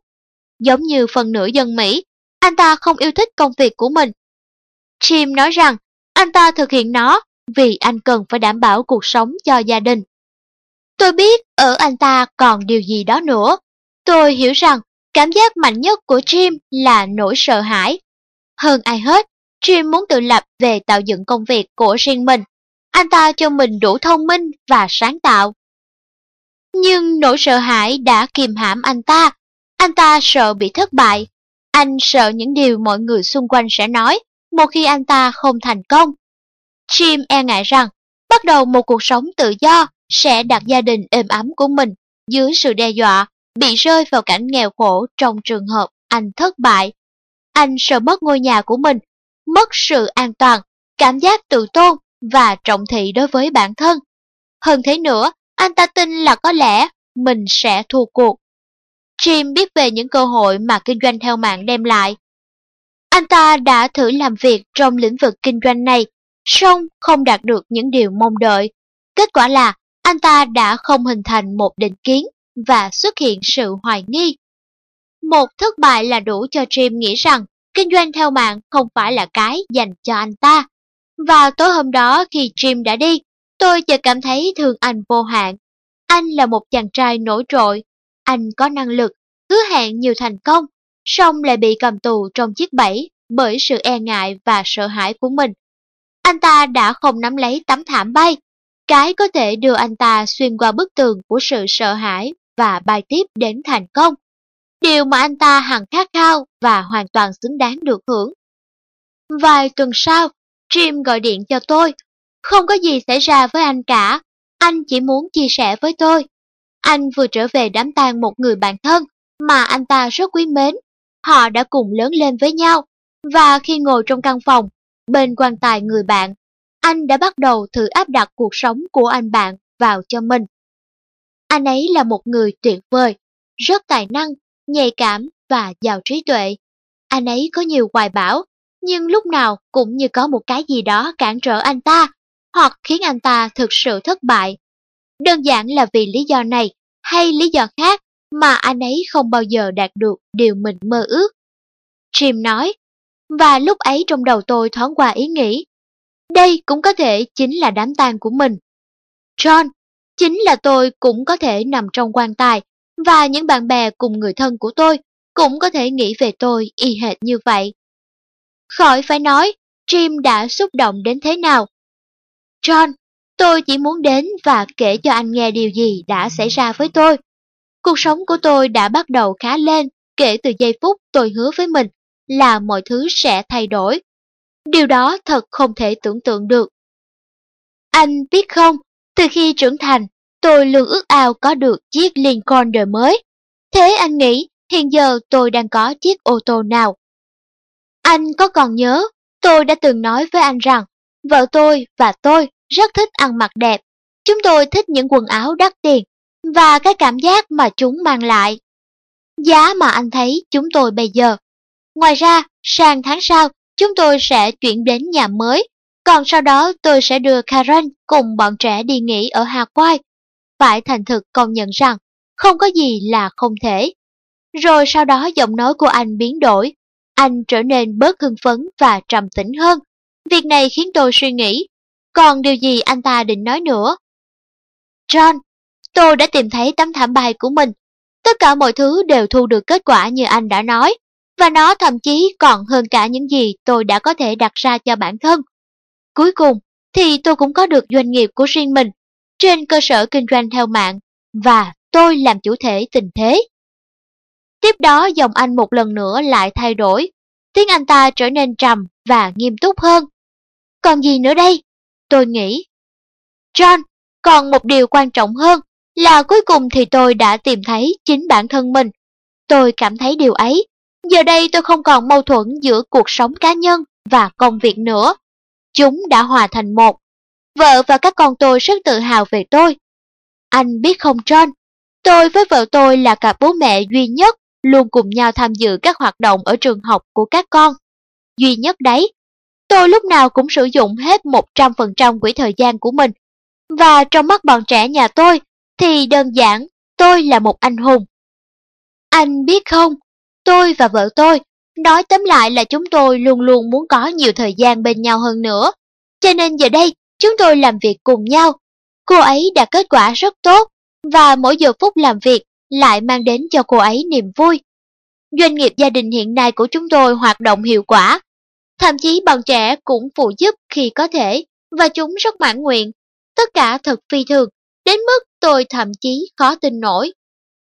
John, tôi thật không thể nào tả hết cho anh biết tôi vui đến nhường nào. Đây quả là hơn cả những gì có thể đến với tôi. Tôi nhận thức được rằng, trong số hàng trăm, mà thậm chí hàng ngàn người một mình tôi đạt được thành công như vậy, đó là một cảm giác thật mãnh liệt. John, đơn giản là tôi không biết cảm ơn anh thế nào về việc anh đã khích lệ tôi trong những bước đi đầu tiên trên con đường của mình. Kinh doanh theo mạng, đó là cơ hội thuận lợi nhất trong lịch sử loài người. Cảm ơn anh, John, cảm ơn anh rất nhiều. Thế đấy, tôi gác ống nghe, ngồi lặng đi, những giọt nước mắt bất giác trào ra Tôi hắn giọng và hít một hơi dài. Jim đã nói, kinh doanh theo mạng, đó là cơ hội thuận lợi nhất trong lịch sử loài người. Vâng, tôi đồng ý với điều đấy. Và Jim đã thay đổi ra sao? Anh trở thành một người hoàn toàn khác. Tôi đã rung lên khi nghe anh kể về thành công của mình. Đơn giản, hãy thay đổi quan điểm về sự vật, và tấm thảm chùi chân bên cửa sẽ biến thành tấm thảm bay. Và thế là Jim đã thành công cũng đáng khi thay đổi tư duy của mình, bởi ngay lập tức cuộc sống xoay theo chiều hướng mới. Tất cả đều trở nên khả thi, bởi vì Jim đã chân thành. Tồn tại, hành động, đạt được. Bạn chú ý thấy rằng, Jim, khi kể về sự thành đạt của mình, đã bắt đầu từ cái mà hiện nay anh đang có. Sau đó anh ta đề cập đến điều anh ta làm, và kết thúc bằng việc mô tả anh ta trở thành người như thế nào tồn tại, hành động, đạt được. Điều đó khiến tôi nghĩ rằng, trong suốt nhiều năm qua, khi tôi chủ tọa các hội thảo và hội nghị, phần lớn mọi người đã đọc các từ này theo thứ tự ngược lại. Người ta cho rằng, trước hết cần phải có được những thứ nhất định, thí dụ phải có tài năng đặc biệt, tiền bạc hay kỹ năng siêu phàm nào đó. Khi ấy, họ mới có thể thực hiện những gì mình muốn, và rồi sau đó, họ mới trở thành người như họ mơ ước. Song diễn biến thực ra không phải như vậy. Chúng ta có được cái sẽ đem đến thành công cho chúng ta. Chúng ta làm công việc sẽ mang lại thành công. Chúng ta thực hiện điều cần làm, bởi vì chúng ta là những người thuộc loại đó. Tồn tại, hành động, đạt được. Đó là những gì diễn ra trên thực tế. Điểm cốt yếu đối với loài người, đó là tồn tại, chứ không phải đạt được hay là hành động. Mọi thứ giống như câu thành ngữ. Thấy rõ có nghĩa là tin tưởng, Song chúng ta lại hiểu câu đó ngược lại. Chúng ta nhìn thấy những gì ta tin, không hơn không kém. Và trong khi chúng ta chưa tin rằng chúng ta có thể đạt được cái gì đó trong cuộc sống, thì chúng ta không nhìn thấy nó. Hãy thử lấy ví dụ của Jim. Khi anh ta không tin vào cái anh ta muốn, có lẽ anh ta không thấy được con đường hy vọng. Trong thời gian dự đám tang người bạn, anh ta đã rút ra được bài học khá quan trọng, mà cụ thể anh ta không muốn mình cũng giống như người quá cố. Khi Jim nhận thức được điều này, anh quyết định rằng thành công nhất định sẽ đến với mình. Và anh ta tự hứa với bản thân phải đạt được kết quả, sau đó mọi thứ bắt đầu thay đổi, giống như có phép lạ vậy. Nếu như bạn chưa tự hứa với mình điều đó, thì tôi khuyên bạn hãy làm ngay bây giờ. Hãy thực hiện ước mơ của mình và đừng dừng lại giữa đường. Hãy giành lấy những gì mình muốn. Khi đó, bạn sẽ được trợ giúp Bởi những tình huống khác nhau, sẽ có các cuộc gặp gỡ đúng lúc cần thiết và sẽ xuất hiện sự giúp đỡ về vật chất. Khi học viên đã sẵn sàng Bạn đã khi nào nghe thấy câu nói này chưa? Khi học viên sẵn sàng, thì sẽ có giáo viên. Nào, các bạn của tôi, người thầy giáo trong tôi đã sẵn sàng. Một phần công việc của tôi và mục đích cuộc sống của tôi, đó là chia sẻ thông tin hữu ích cùng các bạn. Học trò của tôi đã sẵn sàng chưa? Bạn đã chân thành đến độ tin rằng tấm thảm chùi chân bên cửa sẽ biến thành tấm thảm bài thực sự hay chưa? Nếu chưa, cũng không sao. Tôi hiểu, đừng bắt mình phải đọc tiếp cuốn tiểu thuyết này nữa. Hãy trả nó cho người đã cho bạn, hoặc đưa cho ai đó quan tâm. Có thể cùng với thời gian, mọi thứ sẽ thay đổi. Tôi không định thuyết phục bạn. Mục đích của tôi đơn giản là chia sẻ thông tin với bạn. Tôi làm điều đó với lòng nhiệt tình và sự thành tâm tối đa trong khả năng của mình, và rồi đem nó cho những người sẵn lòng tiếp nhận. Nếu bạn chân thành, song còn cảm thấy nghi ngại, tốt lắm, điều đó khiến tôi cho rằng bạn là người chính chắn, mong muốn được thấy rõ tính chính xác trong lý luận của tôi. Tôi còn mong muốn bạn hiểu thêm điều này, độc giả tương lai của tôi. Bạn hoàn toàn tự nguyện mà không có bất cứ ràng buộc nào với tôi cả. Tôi chỉ đơn giản đặt trước bạn các sự kiện, còn bạn tự tìm lấy cho mình lựa chọn xác đáng nhất. Thật tuyệt phải không nào? Còn bây giờ, nếu bạn đã sốt ruột rồi, hãy thầm nói. Nào, nào, John, tôi đã sẵn sàng rồi, hãy vào việc đi. Tuyệt vời, tôi cũng đã sẵn sàng. Vậy ta bắt đầu, tôi hứa sẽ chứng minh cho bạn thấy tấm thảm nhỏ của chúng ta, đích thực là tấm thảm bay. Tại sao ư? Bởi vì đối với bạn, đây là cơ hội thực sự thuận lợi nhất. Như vậy là kho sách nói.com.vn vừa gửi đến các bạn toàn bộ nội dung của chương 2. Mời các bạn đón nghe tiếp chương 3. Thế nào là cơ hội thuận lợi nhất trong lịch sử loài người? Kho sách nói.com.vn Cảm ơn các bạn đã lắng nghe quyển sách này. Quyển sách này thực hiện được là nhờ sự đóng góp của các bạn hảo tâm. Kho sách nói chân thành cảm ơn những sự giúp đỡ thầm lặng của các bạn. Các bạn hứa đóng góp và đã thật sự giữ lời hứa. Kho sách nói cảm ơn các bạn nhiều lắm. Kho sách nói sẽ tiếp tục thực hiện thêm sách mới để phục vụ các bạn. Đã sinh ra kiếp trong trời đất, phải có công gì với núi sông. Chỉ cần làm được một điều tốt cho đời, dù chỉ là nhỏ bé thôi, cư sĩ Thích Thiên Phúc vẫn cố gắng thực hiện. Hy vọng rằng dân tộc ta tiến bộ, đất nước ta phồn vinh, người Việt Nam ta luôn sống có nghĩa có tình, có trước có sau, ăn quả nhớ kệ trồng cây, gieo nhân thiện, gặt quả lành. Cư sĩ Thích Thiên Phúc, điện thoại 0986 219 192, email thích thiên phúc a gmail.com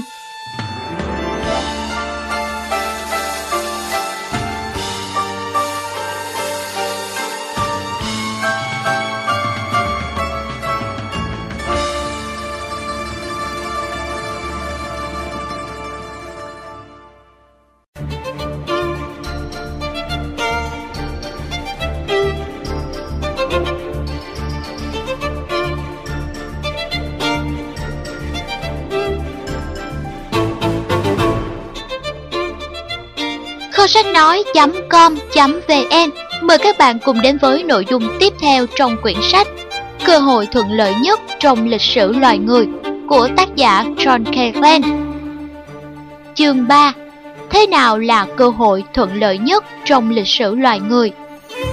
Như các bạn đã biết, tôi gọi kinh doanh theo mạng là cơ hội thuận lợi nhất trong lịch sử loài người. Khi tôi sử dụng thuật ngữ kinh doanh theo mạng, nghĩa là Tôi bao gồm khái niệm này với các công ty kinh doanh đa cấp, Multi Level Marketing Company. Vì thuật ngữ kinh doanh theo mạng có vẻ hiện đại hơn, nên tôi dùng nó ở đây nhằm mục đích khắc họa lĩnh vực hành động mới mẻ đầy triển vọng này. Khoảng 10 năm trước, khi làm quen với thuật ngữ kinh doanh theo mạng, tôi đã xúc động đến không ngủ được. Tôi nằm thao thức suốt đêm, đôi mắt mở trông chong Tôi nghĩ về những cơ hội mà khái niệm mới mẻ này có thể mang lại. Lúc đó tôi cảm thấy rằng lĩnh vực hoạt động ấn tượng này rồi sẽ vĩnh viễn trở thành một phần cuộc sống của tôi. Sáng hôm sau, tôi đặt cho mình mục đích. thử cố gắng tận dụng cơ hội mới tuyệt diệu này. Tôi tự nhủ, khi tôi còn đang sống, tôi muốn có hàng triệu bạn bè, đó là mục đích của tôi. Chính vì thế, mọi cái tôi làm đều nhằm tới việc tạo dựng các mối quan hệ bền vững mới. Mục tiêu này đã xác định tên gọi công ty do tôi sáng lập, các triệu phú hành động. Mặc dù tôi và các đồng nghiệp của mình luôn hết mình với công việc, chúng tôi không đeo đuổi lợi nhuận tài chính trong bất cứ công ty nào của hệ thống kinh doanh theo mạng hoặc sản phẩm của họ. Vậy đó, bạn của tôi, không có phương pháp nào tốt hơn để giúp bạn ngoài việc cho bạn biết nguyên tắc làm việc của kinh doanh theo mạng. Công ty đó là sản phẩm của chính tôi. Một trong những chìa khóa dẫn đến thành công là tình yêu đối với sản phẩm của mình. Các nhân viên thành đạt của hệ thống kinh doanh theo mạng yêu quý sản phẩm của mình đến mức họ có thể giới thiệu nó với lòng nhiệt tình vô hạn cho bất cứ ai, ở bất cứ đâu và bất cứ lúc nào. Và tôi cũng cực kỳ yêu quý sản phẩm của mình, giống như vậy.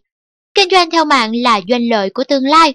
Tôi đoán chắc rằng, dù ở dạng nào đi nữa, thì hình thức kinh doanh này cũng sẽ trở thành một phần tương lai của bạn. Nguyên tắc theo mạng của công việc và kinh doanh John Ford, người bạn tốt của tôi và là tổng biên tập tạp chí uy tín Success, khi kể về công việc của MLM, có nói, kinh doanh theo mạng, đó là bước logic tiếp theo dẫn tới sự tiến hóa hệ thống của nhà doanh nghiệp. Nguyên nhân, nó có hai phần, cả hai phần đó hiện làm nên sức mạnh hùng hậu trên thế giới. Nguyên tắc theo mạng và kinh doanh, marketing. Tôi cho rằng câu chuyện của Ray Shergron, cậu bé 9 tuổi, là thí dụ điển hình về hoạt động theo mạng như thế nào. Tính mạng của cậu bé nhỏ tuổi người Anh ấy bị đe dọa bởi một khối u não. Sau khi hội chẩn, các bác sĩ cho rằng khả năng phục hồi là rất mong manh. Ray chỉ mong muốn một điều, được ghi tên vào danh sách kỷ lục Guinness vì nhận được nhiều nhất những bưu thiếp chúc cậu chống bình phục. Thế là trên báo chí đăng tải về Ray và sau vài tuần, cậu bé đã nhận được hàng trăm bưu thiếp. Một người sống tại Mỹ biết được nguyện vọng của cậu, bèn đưa lời thỉnh cầu của cậu bé vào máy vi tính và chuyển lên mạng Internet tới nhiều người trên toàn thế giới. Trong vòng 6 tháng, Ray nhận được 9 triệu bưu thiếp và mỗi ngày cậu nhận được khoảng 53.000 chiếc. Đây là một ví dụ tuyệt vời về làm việc theo mạng. Còn với kinh doanh, công việc thế nào? Theo số liệu do USA Today cung cấp, năm 1990, tại Mỹ đã bán được lượng hàng hóa và dịch vụ trị giá trên 5,5 nghìn tỷ đô la. Thực tế đó có cần chú giải gì nữa chăng? Sự kết hợp hai lực lượng hùng hậu đã tạo ra một sức mạnh to lớn mới. Phương pháp phổ biến rộng rãi hàng hóa và dịch vụ. Đó là lý do tại sao lại gọi kinh doanh theo mạng là kinh doanh của tương lai. Có thể bạn biết người đó có ý kiến xấu về kinh doanh theo mạng. Có thể bạn tình cờ nghe được rằng trên quan điểm đạo đức, nguyên tắc làm việc của kinh doanh theo mạng còn phải tranh cãi. Hoặc là nói chung, đó là bất hợp pháp. Hãy cho phép tôi ngay bây giờ xóa tan những giả định sai lầm này. Những cái không phụ thuộc phạm trù của kinh doanh theo mạng. 1. Kinh doanh theo mạng, đó không phải là kim tự tháp bị bợm đã bị luật pháp nghiêm cấm. Đó không phải là bức thư mà bạn phải viết lại 40 lần, và cũng không phải là trò đỏ đen bị cấm đoán, nơi mà người ta nhận tiền để lôi kéo người khác tham gia. Hệ thống kinh doanh theo mạng trả công cho bạn chỉ do việc phổ biến rộng rãi hàng hóa hoặc dịch vụ. Tôi sẽ giải thích cụ thể ở phần dưới đây. 2. Kinh doanh theo mạng hoàn toàn không có ý định phải chịu trách nhiệm cho 70% cho tất cả các hàng hóa và dịch vụ sẽ được bán ở nước Mỹ cho tới năm 2000, như chúng ta có thể đã từng nghe hay đọc thấy ở đâu đó. Khi tôi biết điều này, tôi muốn được chứng thực xem có đúng vậy không, vì tôi cho rằng Điều đó sẽ có thể đem lại sự bền vững cho ngành công nghiệp yêu quý của tôi. Song mọi cái không phải như vậy. Bạn có còn nhớ, tôi đã từng đưa ra số liệu về trị giá hàng hóa và dịch vụ bán được trên toàn nước Mỹ năm 1990 là 5,5 nghìn tỷ đô la. 70% trong số đó là 3,75 nghìn tỷ đô la, một con số không tưởng, đơn giản là không thể cho dù ngay cả với lượng tăng trưởng của các công ty của chúng ta. 3. Kinh doanh theo mạng. Đó không phải là con đường để làm giàu nhanh chóng. Mặc dù một số người thành công trong việc kiếm tiền nhanh, họ thực ra chỉ là ngoại lệ. Song nếu bạn bỏ đi cái từ nhanh chóng và sẽ xem xét công việc kinh doanh này như một phương pháp làm giàu, thì lại là chuyện khác. 4. 20% số người trở thành triệu phú không phải nhờ kinh doanh theo mạng. Vâng, ngành kinh doanh của chúng ta biến nhiều người thành triệu phú trong ngành bất động sản thì chẳng có gì đáng nói cả. 5. Kinh doanh theo mạng chấp nhận được không chỉ đối với những người bán hàng chuyên nghiệp.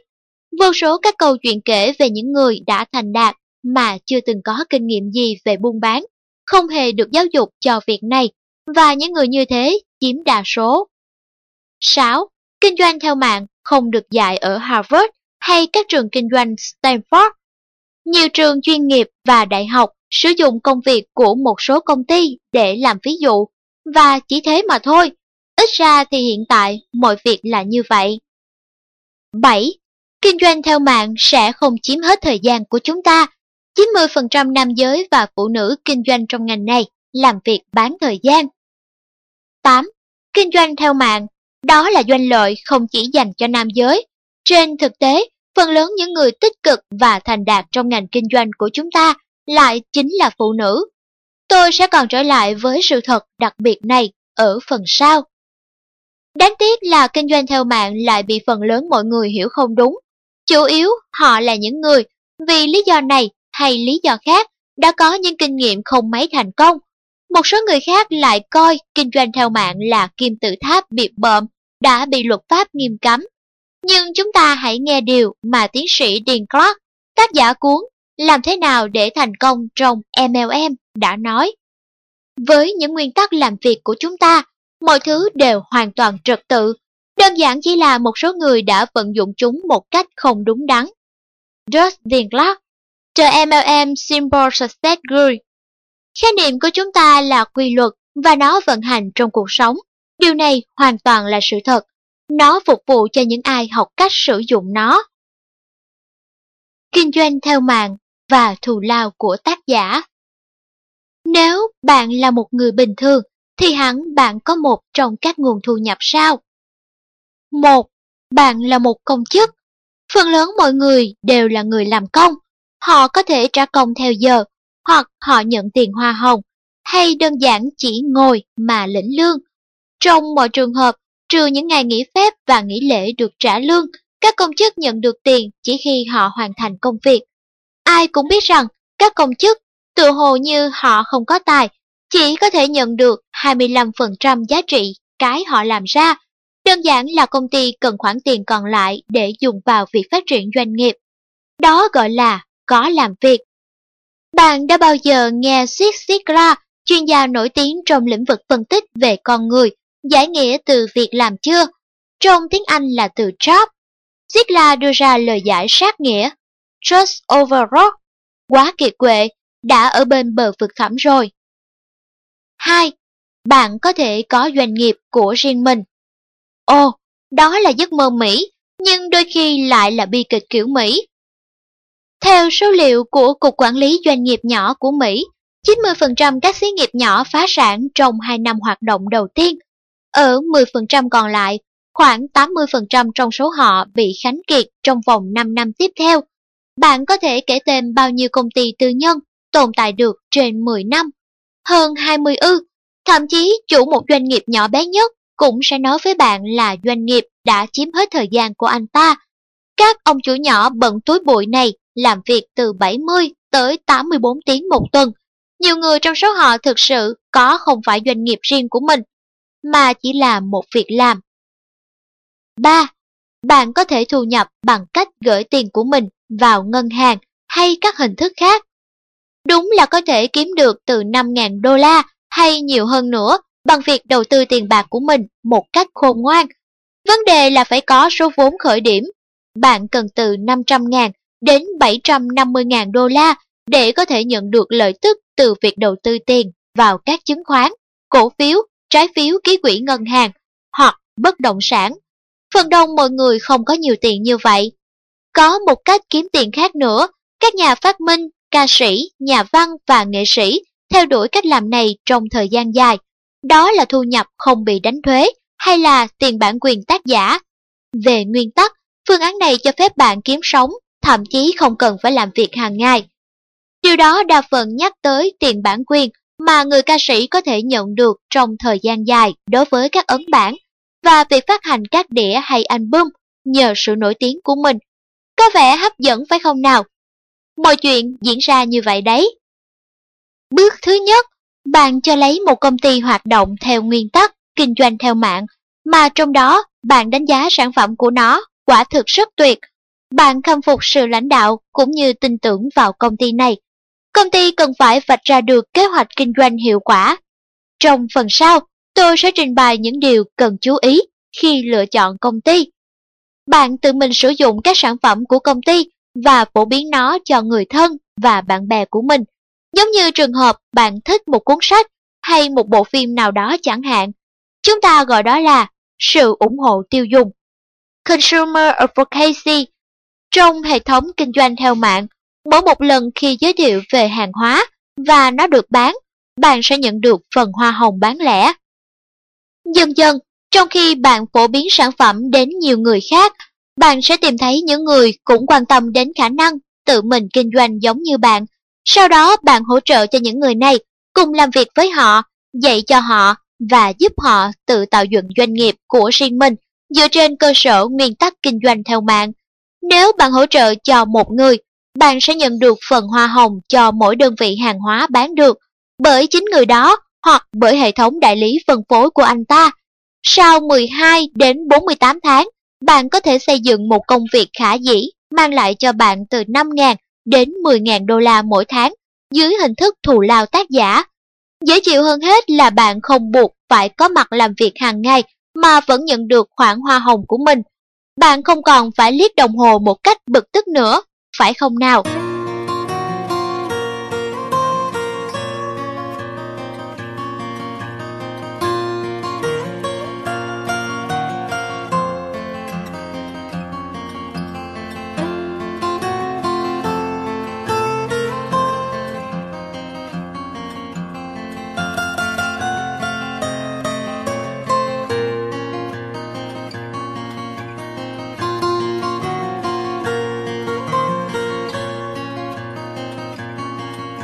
Doanh theo mạng đem lại những gì.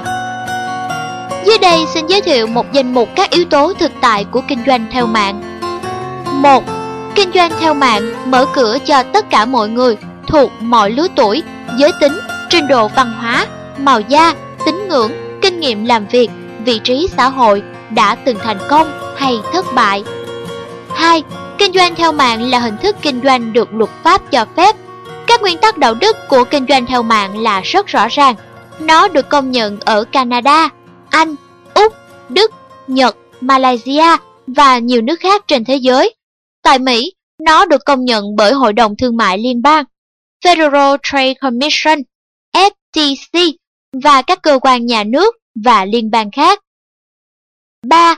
Mặc dù chưa có số liệu chính xác do các công ty hoạt động theo nguyên tắc kinh doanh theo mạng nằm trong tay cá nhân và không bắt buộc phải công khai báo cáo tài chính của mình. Các nhà khảo cứu dự đoán hàng năm mức doanh thu bán hàng trong ngành kinh doanh này vào khoảng 10 đến 15 tỷ đô la.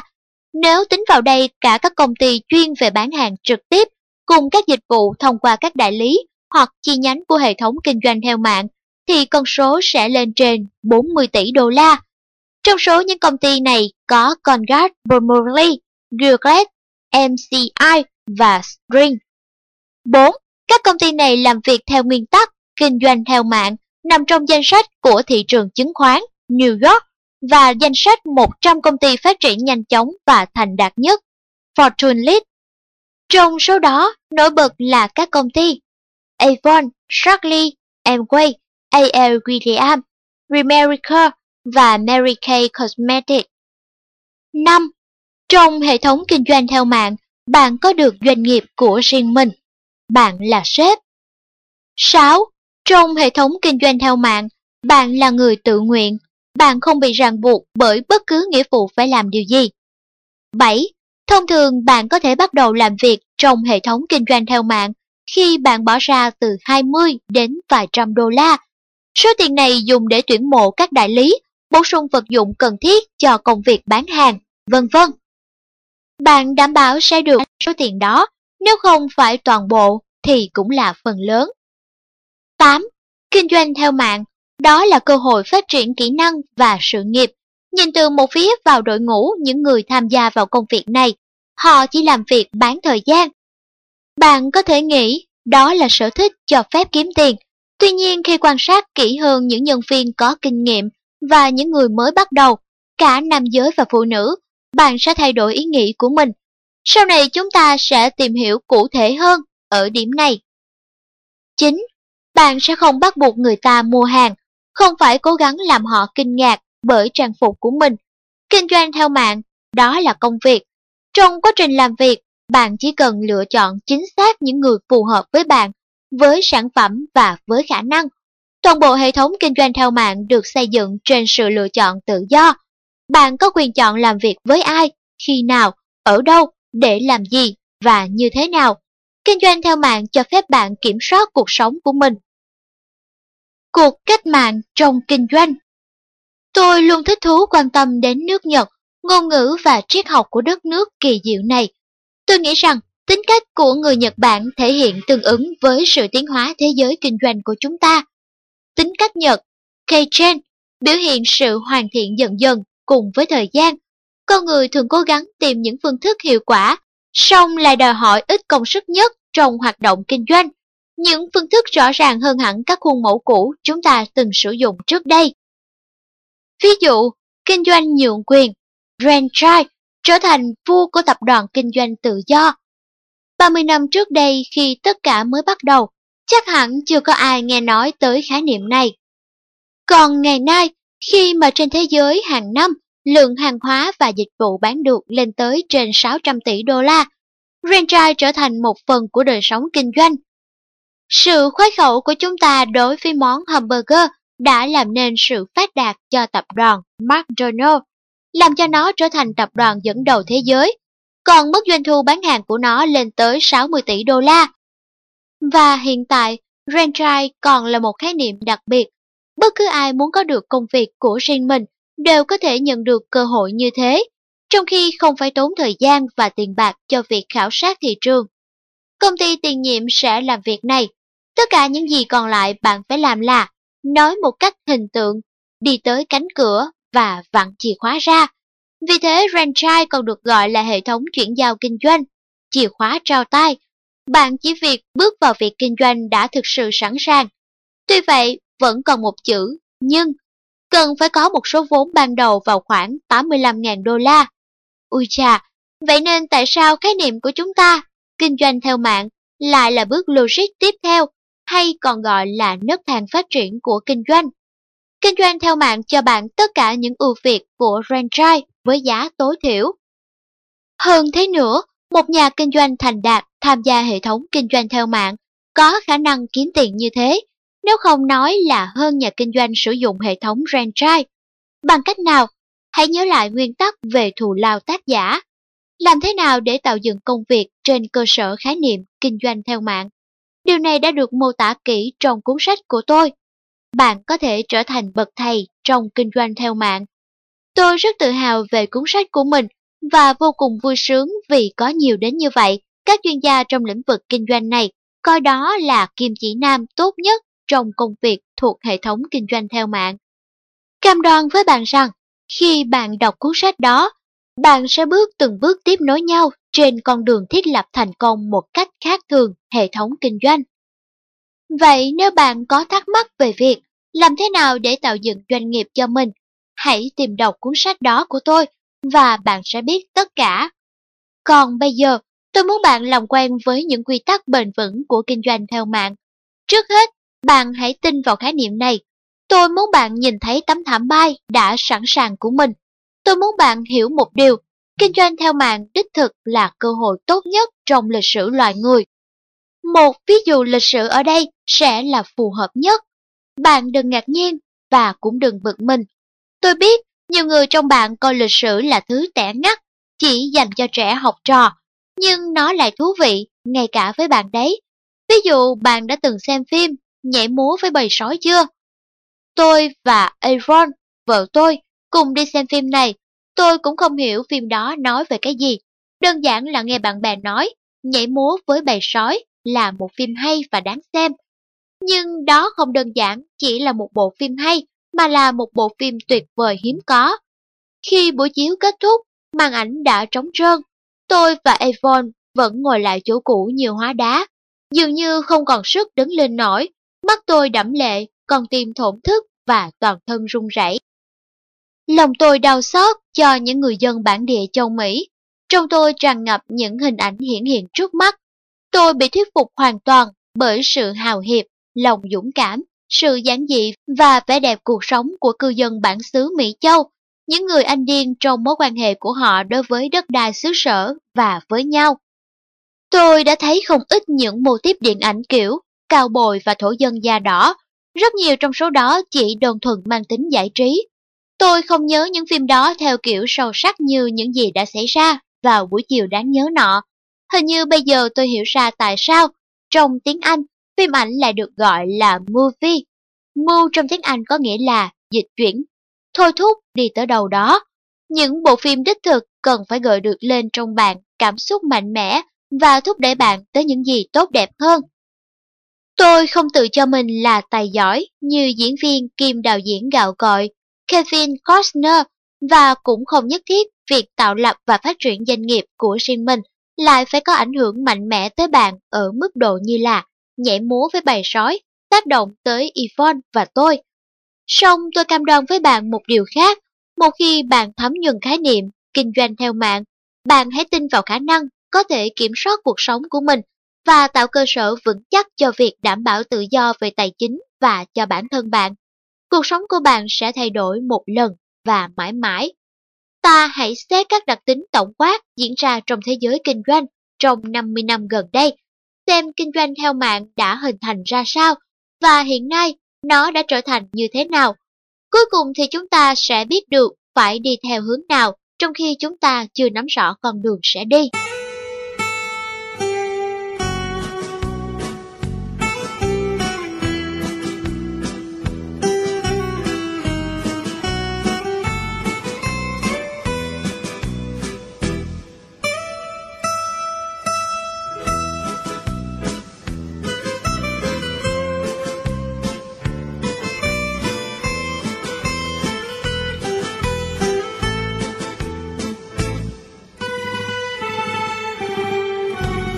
Sau đây kho sách nói.com.vn mời các bạn cùng đến với nội dung của chương 4 Khai sinh một ngành công nghiệp Theo như tôi được biết, công ty đầu tiên bắt đầu sử dụng khái niệm kinh doanh theo mạng là công ty California Vitamin. Điều này diễn ra vào cuối những năm 40 của thế kỷ 20. Họ đã trở thành những người đi tiên phong. Vào thời gian đó, California Vitamin là một công ty duy nhất áp dụng chương trình trả tiền hoa hồng cho việc bán hàng, sử dụng hệ thống đa cấp. Từ đây xuất hiện thuật ngữ kinh doanh đa cấp, Multi-Level Marketing, MLM. Mặc dù khi đó đã có các công ty chuyên bán hàng trực tiếp, thí dụ các kho hàng di động, California Vitamin áp dụng hệ thống hỗ trợ kinh doanh và trả hoa hồng cho việc bán hàng. Đó là tổ chức độc lập, trong đó đại diện bán hàng mời những người hoàn toàn mới tham gia làm việc, đào tạo họ và điều hành quá trình bán hàng. Mỗi cá nhân đều có cơ hội thực thụ để xây dựng cho mình tổ chức bán hàng. Công ty đảm bảo hàng hóa của họ và trả tiền hoa hồng. Vài năm sau, công ty đổi tên và mang tên mới là NutriGlide, hai nhà phân phối tài năng nhất của công ty. Những ngôi sao thực sự trong lĩnh vực kinh doanh này là Chris DeVos và người bạn lâu năm của anh ta, Trayvon Andel đã nhìn thấy khả năng mở ra một khái niệm mới, kinh doanh đa cấp.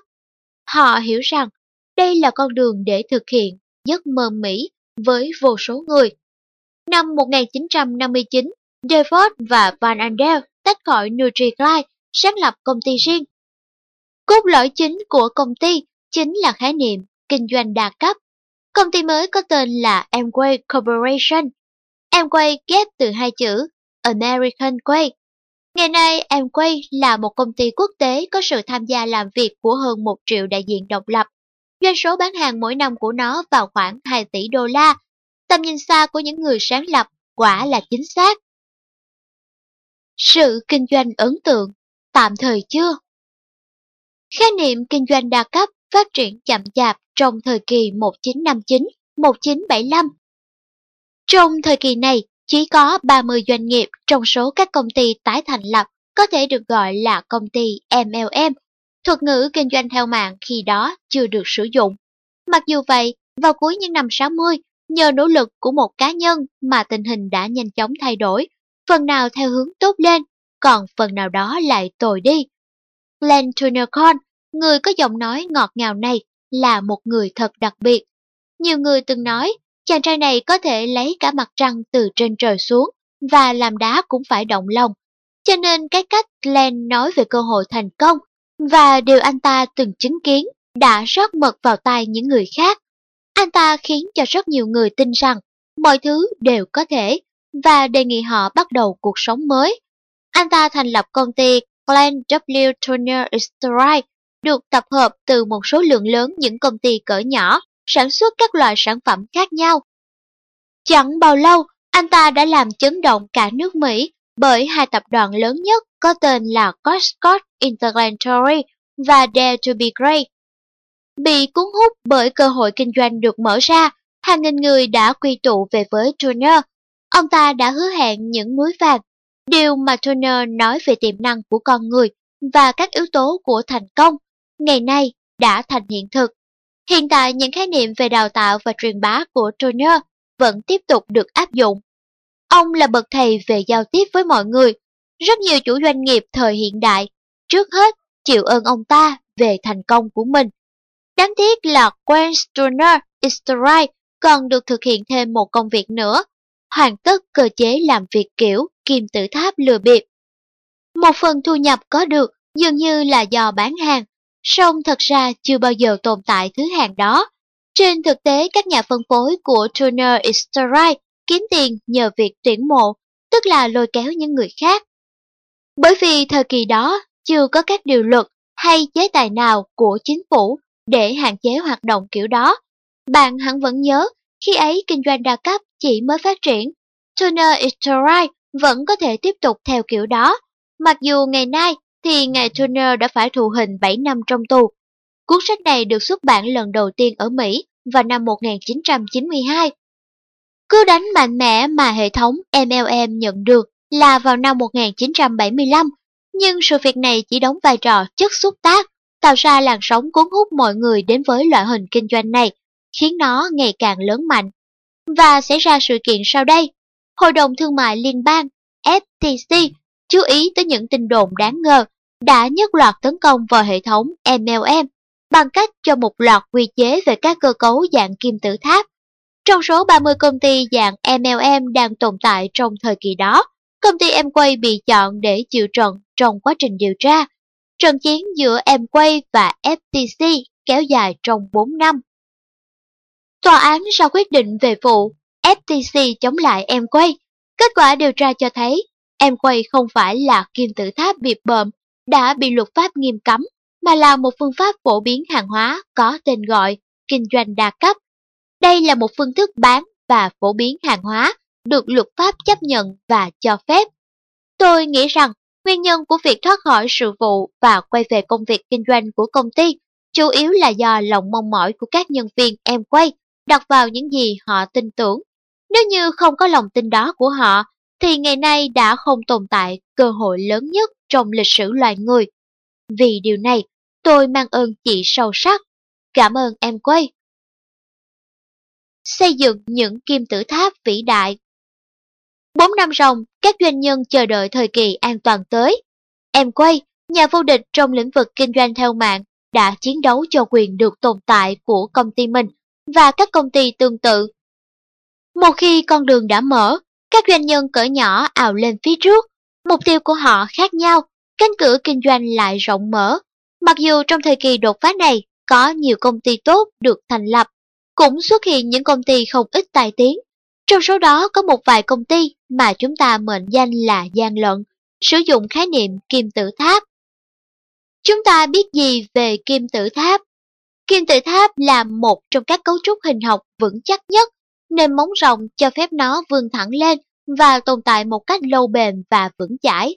Tiến sĩ Dean Clark trong cuốn sách tuyệt vời của mình đã mô tả kim tự tháp bằng hình ảnh sau. Đạt tới một mức độ phát triển nhất định, bất cứ tổ chức nào tham gia phổ biến hàng hóa và dịch vụ sẽ có hình thức kim tự tháp ở những cấp độ khác nhau. Nó trở nên càng lớn hơn nếu đi từ trên xuống. Bất cứ tổ chức nào được xây dựng trên cơ sở bầu cử sẽ tạo ra kim tự tháp. Chính phủ của chúng ta cũng là một kim tự tháp nhiều cấp bậc. Các trường học và nhà thờ của chúng ta cũng được thành lập theo cách đó. Mọi doanh nghiệp thành đạt tham gia phổ biến hàng hóa và dịch vụ, tất yếu rồi, cũng tạo nên cấu trúc kim tự tháp. Tiếp đó, Điền Lát tiếp tục làm rõ yếu tố quan trọng nhất. Sức mạnh của bất cứ cấu trúc kim tự tháp nào cũng xuất phát từ nền tảng của nó. Tôi muốn bạn nắm vững điểm này. Ông mô tả điều này như sau. Chính phủ của chúng ta triển khai công việc từ trên xuống, nhưng nguồn sức mạnh của nó là ở chúng ta, ở nền tảng của kim tự tháp, bởi lẽ chúng ta lựa chọn sự lãnh đạo bằng con đường bầu cử. Các công ty buôn bán phổ biến hàng hóa từ trên xuống, nhưng tìm kiếm nguồn lực của mình ở nền tảng của kim tự tháp, bởi vì đó là nguồn tiền thu vào của chúng ta. Như vậy, kim tự tháp không có gì đáng chê trách cả. Điều đáng quan tâm là nó được sử dụng như thế nào. Sự đền bù không đầy đủ hoặc thiếu công bằng cho những nỗ lực bỏ ra khiến bất cứ hình thức nào của doanh nghiệp cũng trở nên đáng ngờ trên quan điểm đạo đức, luân lý và luật pháp. Khi doanh nghiệp không trả cho người lao động của mình đúng với giá trị mà họ thực sự đã bỏ công sức ra, doanh nghiệp đó không phụ thuộc vào loại hình hoạt động đều bị gọi là gian lận. Doanh nghiệp dạng này hoạt động theo một hình thái lừa bịp nhất định. Chúng ta hiểu từ kẻ lừa bịp như thế nào? Kẻ lừa bịp đó là tên cướp trên đường lớn, gã lưu manh đường phố, kẻ đề tiện. Kim tự tháp, đó là phương pháp tốt để phổ biến hàng hóa và dịch vụ. Kim tự tháp bị bợm, đó là sự cướp đoạt, được ngụy trang dưới hình thức xây dựng kinh doanh đa cấp, được luật pháp cho phép.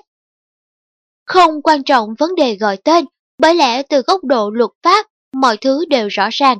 Cơ cấu được pháp luật cho phép, MLM hay là kinh doanh theo mạng là hệ thống có sức sống mạnh mẽ cho việc phổ biến hàng hóa và thực thi bán hàng.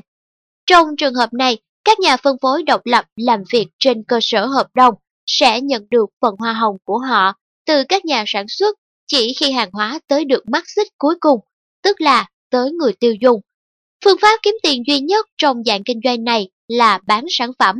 Như chúng ta đã thấy, nếu như tiền được trả chỉ cho việc tuyển dụng, đó là lừa bịp, không phụ thuộc vào sự bịp bợm đó được tiến hành ra sao. Có một cách đơn giản để thẩm tra khả năng thực tế của bất cứ tổ chức kiểu MLM, kinh doanh theo mạng nào. Nếu có ai đó nhận được tiền hoa hồng chỉ bởi lệ phí đăng ký mà mọi người phải đóng để trở thành nhà phân phối của công ty, hẳn nhiên đó là doanh nghiệp ngoài pháp luật. Các nhân viên trong công ty được trả tiền để họ thuyết phục bạn mua quyền hội viên. Khi bạn tham gia vào việc kinh doanh đúng luật, tiền hoa hồng sẽ được trả cho bạn chỉ khi bạn bán và phổ biến hàng hóa và dịch vụ mà thôi. Sự đặc biệt của kinh doanh theo mạng Trong thời kỳ 1979 đến 1983, sau khi tòa phán quyết về vụ Amway có khoảng gần 5 triệu người gia nhập hệ thống kinh doanh theo mạng, hàng trăm công ty xuất hiện trong khoảng thời gian rất ngắn ngủi. Đó là thời kỳ hoàn toàn tự do đối với các nhà kinh doanh, đơn giản là thời kỳ nở rộ đối với các doanh nghiệp và cuốn hút mọi người vào đó. Nhiều công ty làm ăn phát đạt khi đó có thể gọi một cách ước lệ là bố và mẹ. Họ ôm mộng về ngôi nhà Mỹ vĩ đại. Tất cả bọn họ có ý tưởng duy nhất là tạo ra những kiểu sản phẩm mới và mơ đến thành công. Họ đến với kinh doanh và rời bỏ nó sau khi làm việc không bao lâu. Kinh doanh theo mạng một thời gian dài đã chịu tai tiếng là sự kinh doanh của số lượng lớn những người thất bại so với những dạng kinh doanh nhỏ khác. Song đó không phải là sự thật. Các công ty kiểu bố và mẹ khởi đầu bằng việc liên kết một số người nhiệt tình, song họ đã chán phải chịu sự giám hộ. Lúc đầu họ không có cơ hội thành công. Trong kinh doanh của chúng ta vào thời kỳ đó, có nhiều sự gian trá thiếu tính chuyên nghiệp và thật đáng buồn, gặp phải cả sự lường gạt. Về cơ bản, tính trung thực bị coi nhẹ. Tuy nhiên và nhóm người tốt vẫn tận tâm làm việc và một số trong họ ngày nay đã trở thành thủ lĩnh của kinh doanh theo mạng. Quan trọng hơn nữa là hàng trăm nghìn người Mỹ đã tìm thấy con đường mới, tốt đẹp hơn để sống và làm việc trong vai trò nhà phân phối độc lập thuộc hệ thống kinh doanh theo mạng. Những người này lập tức hiểu ra rằng kinh doanh theo mạng là cơ cấu hùng mạnh, to lớn, có thể cho phép họ theo đuổi các mục tiêu đã định và biến ước mơ của họ thành hiện thực. Có được công việc của riêng mình. Có tự do về cá nhân và tài chính, không phụ thuộc vào những gì trước đó họ đã từng làm. Kỹ thuật cao và sự tiến bộ trong kinh doanh. Trong những năm 80, các công ty khác nhau của hệ thống kinh doanh theo mạng xuất hiện và biến mất. Khái niệm của chúng tôi đã lớn lên và phát triển. Chúng tôi đi theo con đường đầy thử thách và sai lầm, chiến thắng và thất bại. Sự cần thiết của sản phẩm mới và con đường phát triển doanh nghiệp đã trở nên hiển nhiên. Quy trình công nghệ luôn là động lực của ngành công nghiệp. Trong những năm 50, nhà phân phối thuộc hệ thống kinh doanh theo mạng đã tích cực sử dụng xe hơi và điện thoại riêng của mình. Nhờ có những công cụ này mà nhà phân phối dễ dàng tụ họp lại với nhau và tham dự các khóa học cho các kế hoạch kinh doanh mới. Mười năm trôi qua, khi kỹ thuật in Roneo được thay thế bởi các máy photocopy hiện đại đã mở ra một kỷ nguyên mới trong giao tiếp bằng văn bản. Ngày nay, các nhà phân phối của hệ thống kinh doanh theo mạng có thể dễ dàng nhận được hoặc copy lại bất kỳ tài liệu nào họ cần. Mẫu hợp đồng, thông tin về sản phẩm, thông báo của công ty, tin tức, vân vân, chỉ bằng cách ấn nút. Bạn cũng có thể sử dụng dịch vụ thư tín trực tiếp, Direct Mail. Chưa bao giờ trong lịch sử kinh doanh theo mạng lại có thời điểm sôi động như bước đột phá vào những năm 80. Kỹ thuật máy vi tính thực sự trở nên dễ hiểu và trong tầm tay của mỗi người. Giờ đây tôi thậm chí không hình dung nổi vào những năm 50 làm thế nào mà các công ty thuộc hệ thống kinh doanh theo mạng lại có thể kiểm soát việc thực thi các chỉ dẫn của mình và chi trả hoa hồng mà không có sự trợ giúp của máy vi tính. Ngày nay, ngay cả một công ty có doanh thu không lớn cũng có thể cho phép mình mua máy vi tính hay dựa vào sự giúp đỡ của các công ty khác chuyên về dịch vụ này. Giá thành vận chuyển hàng không thấp đã làm giảm đi ý nghĩa của yếu tố thời gian và không gian, và những người tham gia trong hệ thống kinh doanh theo mạng có được cơ hội bay đến các cuộc họp của công ty trên toàn quốc. Những năm 80 trở nên khả thi trong việc thành lập các hệ thống kinh doanh theo mạng các quốc gia, bảo tồn được tính nhất quán trong việc lãnh đạo. Điều tối cần thiết cho thành công trong loại hình doanh nghiệp này. Bạn có biết cuốn sách 80 ngày vòng quanh thế giới? Nhờ có kỹ thuật máy phép kết nối đa tầng và điện thoại hội nghị, giờ đây bạn có thể thực hiện điều đó ít hơn 80 giây. Trong mọi trường hợp, kinh doanh theo mạng thích đứng đầu tiên với kỹ thuật và dịch vụ mới. Loại hình kinh doanh này trên thực tế là người tiên phong trong kế hoạch sử dụng vô số tính năng ưu việt của công nghệ hiện đại. Vậy là chúng ta đã tới được thời hiện tại. Hãy cùng xem ngành kinh doanh của chúng ta phát triển ra sao trong thập niên 90.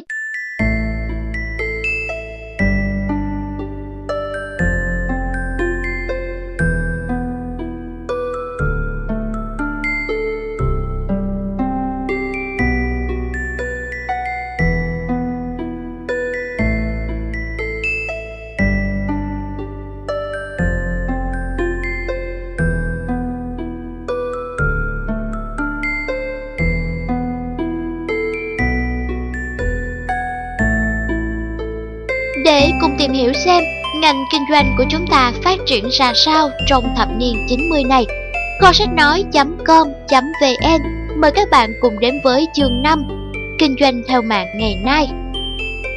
Kinh doanh theo mạng là một trong các phương thức buôn bán và phổ biến hàng hóa cũng như dịch vụ phát triển nhanh nhất tại Mỹ hiện nay.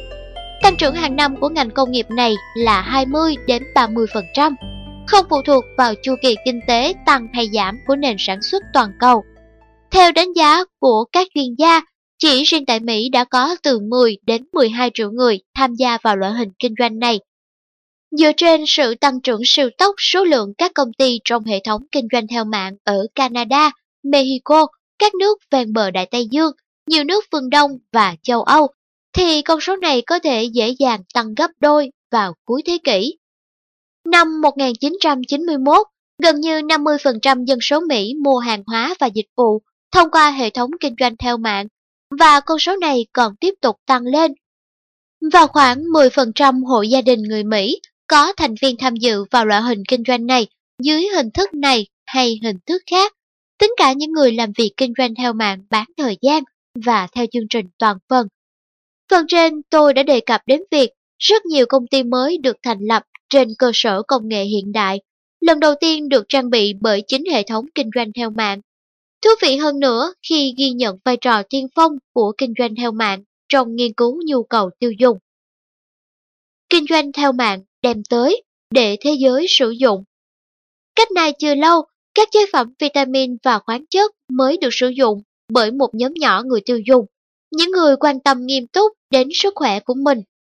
40 năm trước đây, một công ty hàng đầu chuyên bán các sản phẩm dinh dưỡng đã trở thành quán quân bằng việc giới thiệu các chế phẩm dinh dưỡng tới một bộ phận dân cư rộng lớn. Ngày nay, vitamin trở thành hàng hóa thông dụng được bày bán trong siêu thị. Hơn nữa, các công ty dược thành lập trước đó không phải là thủ lĩnh trong việc tạo ra sản phẩm có nguồn gốc hoàn toàn từ thiên nhiên, mà đây chính là đòi hỏi thiết yếu được đưa ra trong thời đại ngày nay cho bất kỳ nhà sản xuất hàng đầu nào. Còn nhiều thí dụ khác nữa, trong lĩnh vực chương trình giảm cân, hệ thống mới Diet in a Can, dịch sát nghĩa, ăn kiêng trong lọ, chính là do kinh doanh theo mạng đưa tới. Kinh doanh theo mạng là người đi tiên phong trong kế hoạch tạo ra các chất liệu bao bì không độc hại đối với môi trường xung quanh. Các sản phẩm từ thiên nhiên không chứa chất bảo quản và chất phụ gia nhân tạo. Kinh doanh theo mạng lôi kéo sự chú ý của xã hội vào thành tựu này từ rất lâu, cho tới khi chúng trở thành mốt.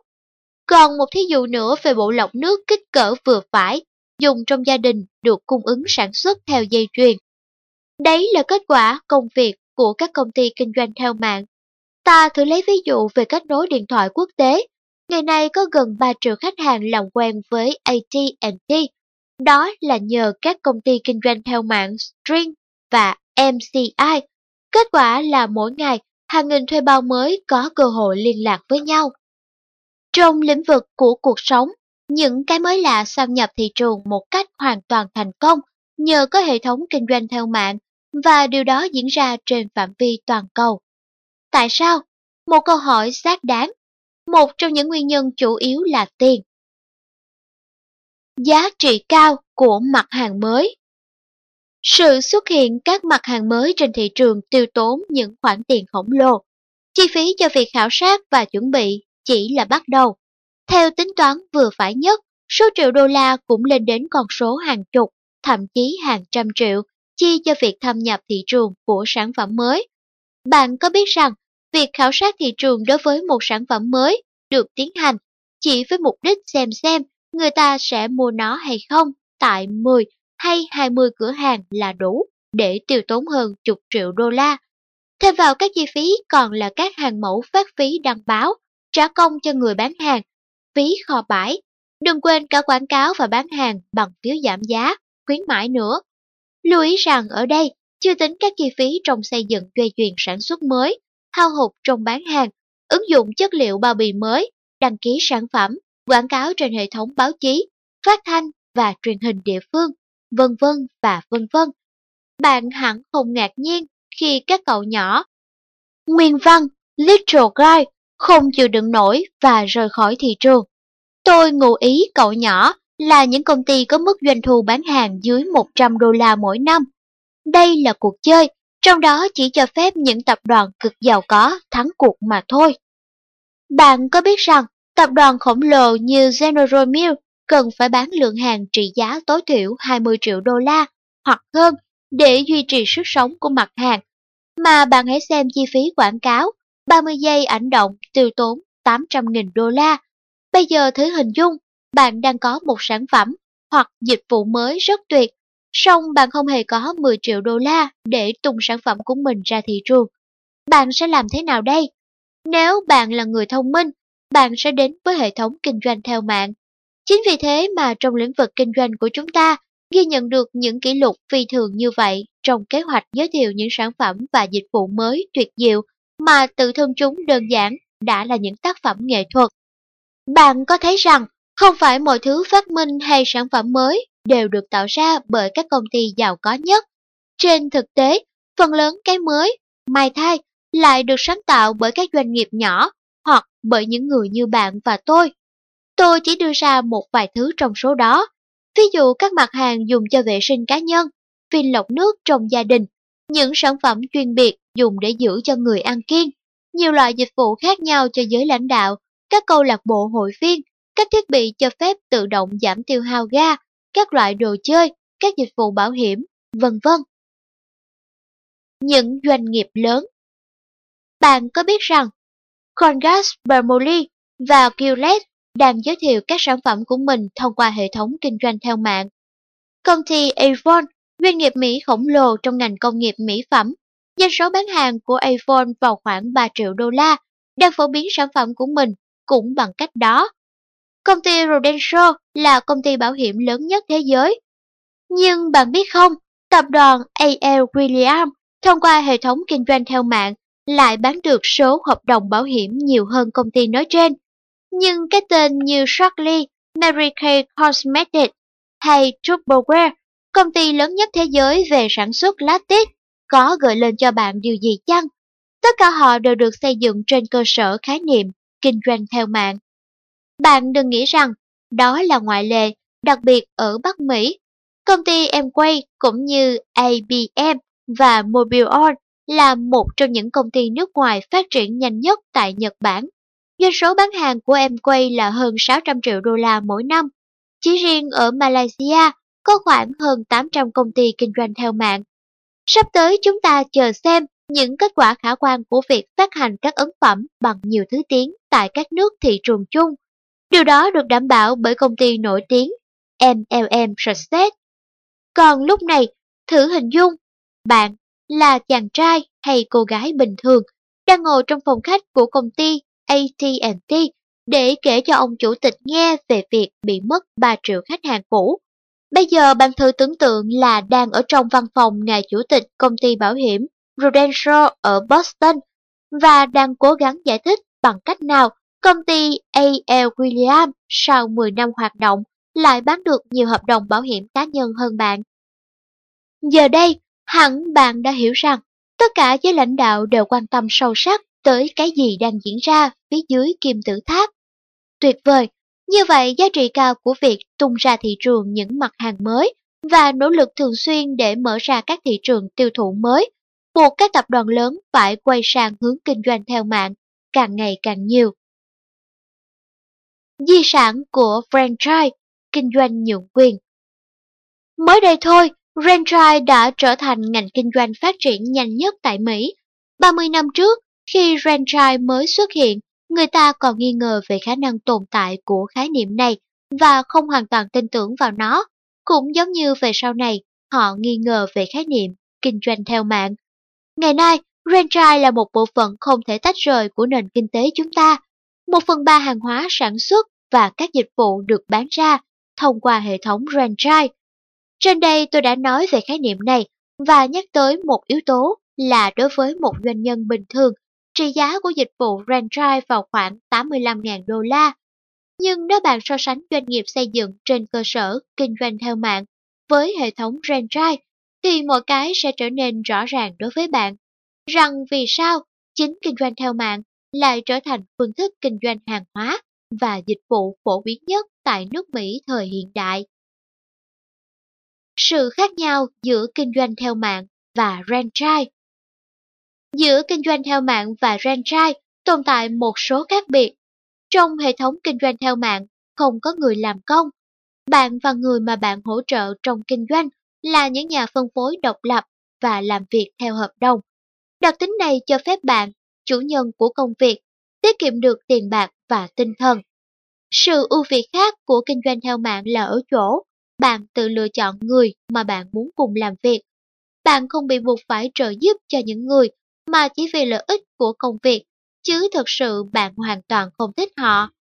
Các nhà phân phối của hệ thống kinh doanh theo mạng làm việc khi nào họ muốn, nơi nào họ thích Thông thường công việc làm ở ngoài trời, dự tính được ưu đãi mà không phải nộp thuế, và theo cách họ ưa chuộng. Không có thời gian làm việc bó buộc. Ví dụ như các nhân viên trong cửa hàng là nơi mà giờ mở cửa và đóng cửa phải theo lịch nhất định. Và bạn có nhớ không, các lao động trong hệ thống kinh doanh theo mạng là những người tự nguyện. Họ không bị ràng buộc bởi nghĩa vụ nào cả. Như vậy, khi bạn tự do kinh doanh, đó là công việc của riêng bạn. Sự khác biệt tiếp theo giữa kinh doanh theo mạng và franchise là sức mạnh của tiến bộ về hình học. Nhà tỷ phú Borghetti có lần đã nói, ông cho là 100 người làm một thử nghiệm hơn là một người làm điều đó 100 lần. Điều này nói gì với bạn? Hy vọng rằng nó nói về nhiều điều, bởi vì đó là một trong những lợi thế cơ bản mà bạn có được khi trở thành chủ nhân của doanh nghiệp riêng xây dựng trên khái niệm kinh doanh theo mạng. Khi bạn mời những người tham gia vào mạng lưới của bạn và truyền dạy cho họ cách đạt được thành công, thì công ty nơi bạn đang làm việc sẽ trả hoa hồng cho bạn. Rồi khi bạn trở thành chủ doanh nghiệp riêng, được xây dựng trên cơ sở khái niệm kinh doanh theo mạng và hoạt động độc lập, bạn sẽ tự mình trở thành ông chủ. Mỗi người đều nhận được phần thưởng cho việc lưu chuyển hàng hóa hay dịch vụ thông qua hệ thống kinh doanh theo mạng. Thử hình dung bạn hỗ trợ kinh doanh cho 5 người. Những người này cũng như bạn đã làm.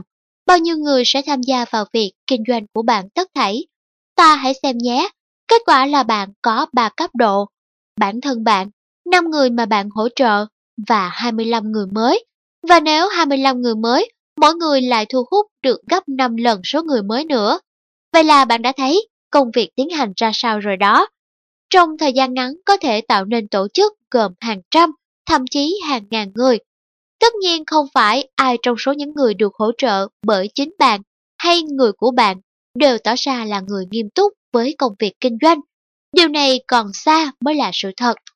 Toàn bộ sự hấp dẫn của công việc là ở chỗ, không phải tất cả bọn họ đều cần phải như vậy. Bạn chỉ cần thu hút vào mạng lưới của bạn một vài người thực sự nghiêm túc nhằm đạt được thành công cao trong việc kinh doanh này.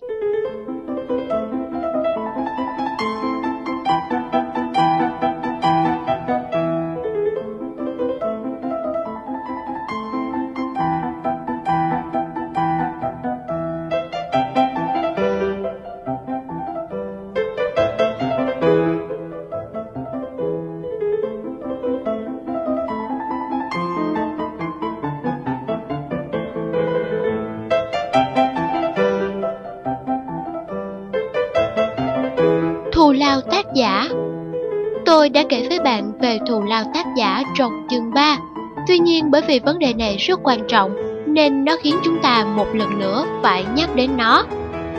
Đối với phần lớn mọi người, thù lao tác giả chỉ là ảo vọng mơ ước mà thôi. Nếu bạn không may mắn là người sinh ra đã giàu có Nếu bạn không có tài và bạn không thể trở thành nhà phát minh, nhạc sĩ hay nghệ sĩ Hoặc trường hợp bạn không có nửa triệu đô la để đầu tư vào các chứng khoán giá trị hay bất động sản, thì con đường dẫn đến các nguồn thu nhập không phải đóng thuế, tức thù lao tác giả, đối với bạn hiển nhiên bị chặn đứng. Theo như tôi biết, chỉ có duy nhất một nơi mà người bình thường có thể đạt được kết quả ngoài sức tưởng tượng và kiếm được số tiền lớn là một doanh nghiệp thành đạt trong hệ thống kinh doanh theo mạng. Trong mỗi chúng ta đều có một ý niệm về sự giàu có, Đối với người này thì giàu có có nghĩa là có thêm vài nghìn đô la, còn đối với người khác, số tiền đó giống như sự giễu cợt. Trong hệ thống kinh doanh theo mạng, có thể tích lũy một cách vững chắc dần dần cho sự giàu có. Bản thân tôi quen biết nhiều triệu phú và nhiều ngàn phú. Những người này có được bằng con đường nhận thù lao tác giả và mất khoảng thời gian làm việc từ 1 đến 4 năm trong loại hình kinh doanh của chúng ta. Hơn thế nữa, khái niệm kinh doanh theo mạng đã được đón nhận hầu như không chậm trễ bởi những người khá giàu có và đạt thành công lớn. Những người này biết giá trị của thù lao tác giả. Họ nhìn thấy những cơ hội mà kinh doanh theo mạng đem lại khi có rất nhiều người làm việc bán thời gian và cả ngày. Đây là nguyên nhân khiến ngày càng có nhiều người với chuyên môn cao, thành đạt tham gia vào ngành kinh doanh này. Còn có một nguyên nhân khác nữa. Theo dự báo của các chuyên gia, trong thời gian 5 năm tới đây, có ít nhất 30% những người lãnh đạo Marxist trung gian sẽ trở thành thất nghiệp do sự hoàn thiện của công việc máy tính, cải thiện hệ thống quản lý, hệ thống tìm kiếm nhân lực. Thêm vào đó là sự phát triển của các phương tiện liên lạc. Theo số liệu đã đưa, số liệu cần có từ hai công việc trở lên sẽ tăng gần gấp đôi trong vòng 5 năm tới. Người phụ nữ làm việc Tôi nghĩ rằng bạn cũng biết số lượng phụ nữ thu xếp đi làm hay quay trở lại làm việc ngày một tăng nhanh. Mặc dù ở nước Mỹ hiện đại, nhiều cái đã thay đổi, song phụ nữ vẫn tiếp tục thu nhập được ít hơn những nam đồng nghiệp của mình, được độ 62 cent, trong khi mỗi nam đồng nghiệp được 1 đô la. Biểu hiện kỳ thị giới tính thể hiện rõ nhất ở các cấp lãnh đạo, manager. Cái trần nhà vô hình đã không cho phép phụ nữ đạt tới đỉnh cao, nơi mà đàn ông có truyền thống ngự trị. Đối với phụ nữ làm việc trong hệ thống kinh doanh theo mạng, không có cái trần nhà nào tồn tại cả. 65% hoặc hơn nữa những người làm việc cho ngành kinh doanh của chúng ta là phụ nữ. Nguyên nhân không chỉ ở chỗ họ muốn sinh hoạt gia đình không chỉ trông vào khoản tiền do người chủ gia đình mang về, mà là tiền chung của hai vợ chồng và có thêm nguồn thu nhập. Phụ nữ đến với hệ thống kinh doanh theo mạng vì hai lý do. Một, giới tính, học vấn hay kinh nghiệm làm việc không có ý nghĩa gì và cũng không là trở ngại đối với công việc. 2. Kinh doanh theo mạng, công việc lý tưởng cho phần lớn phụ nữ.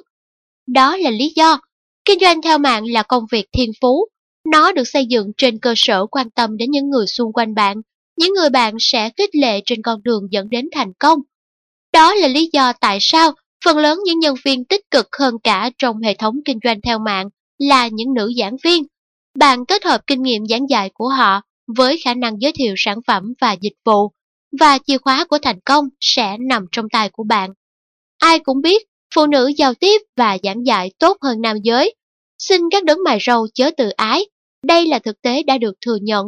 Một nhóm các nhà khoa học sử dụng chương trình bồi dưỡng trước tuổi đến trường của Đại học Harvard, The Harvard School Program, đã nghiên cứu hành vi của các cô bé, cậu bé và khám phá ra rằng 69% những gì cậu bé thốt ra là từ ngữ, 32% còn lại chỉ là những tiếng ồn.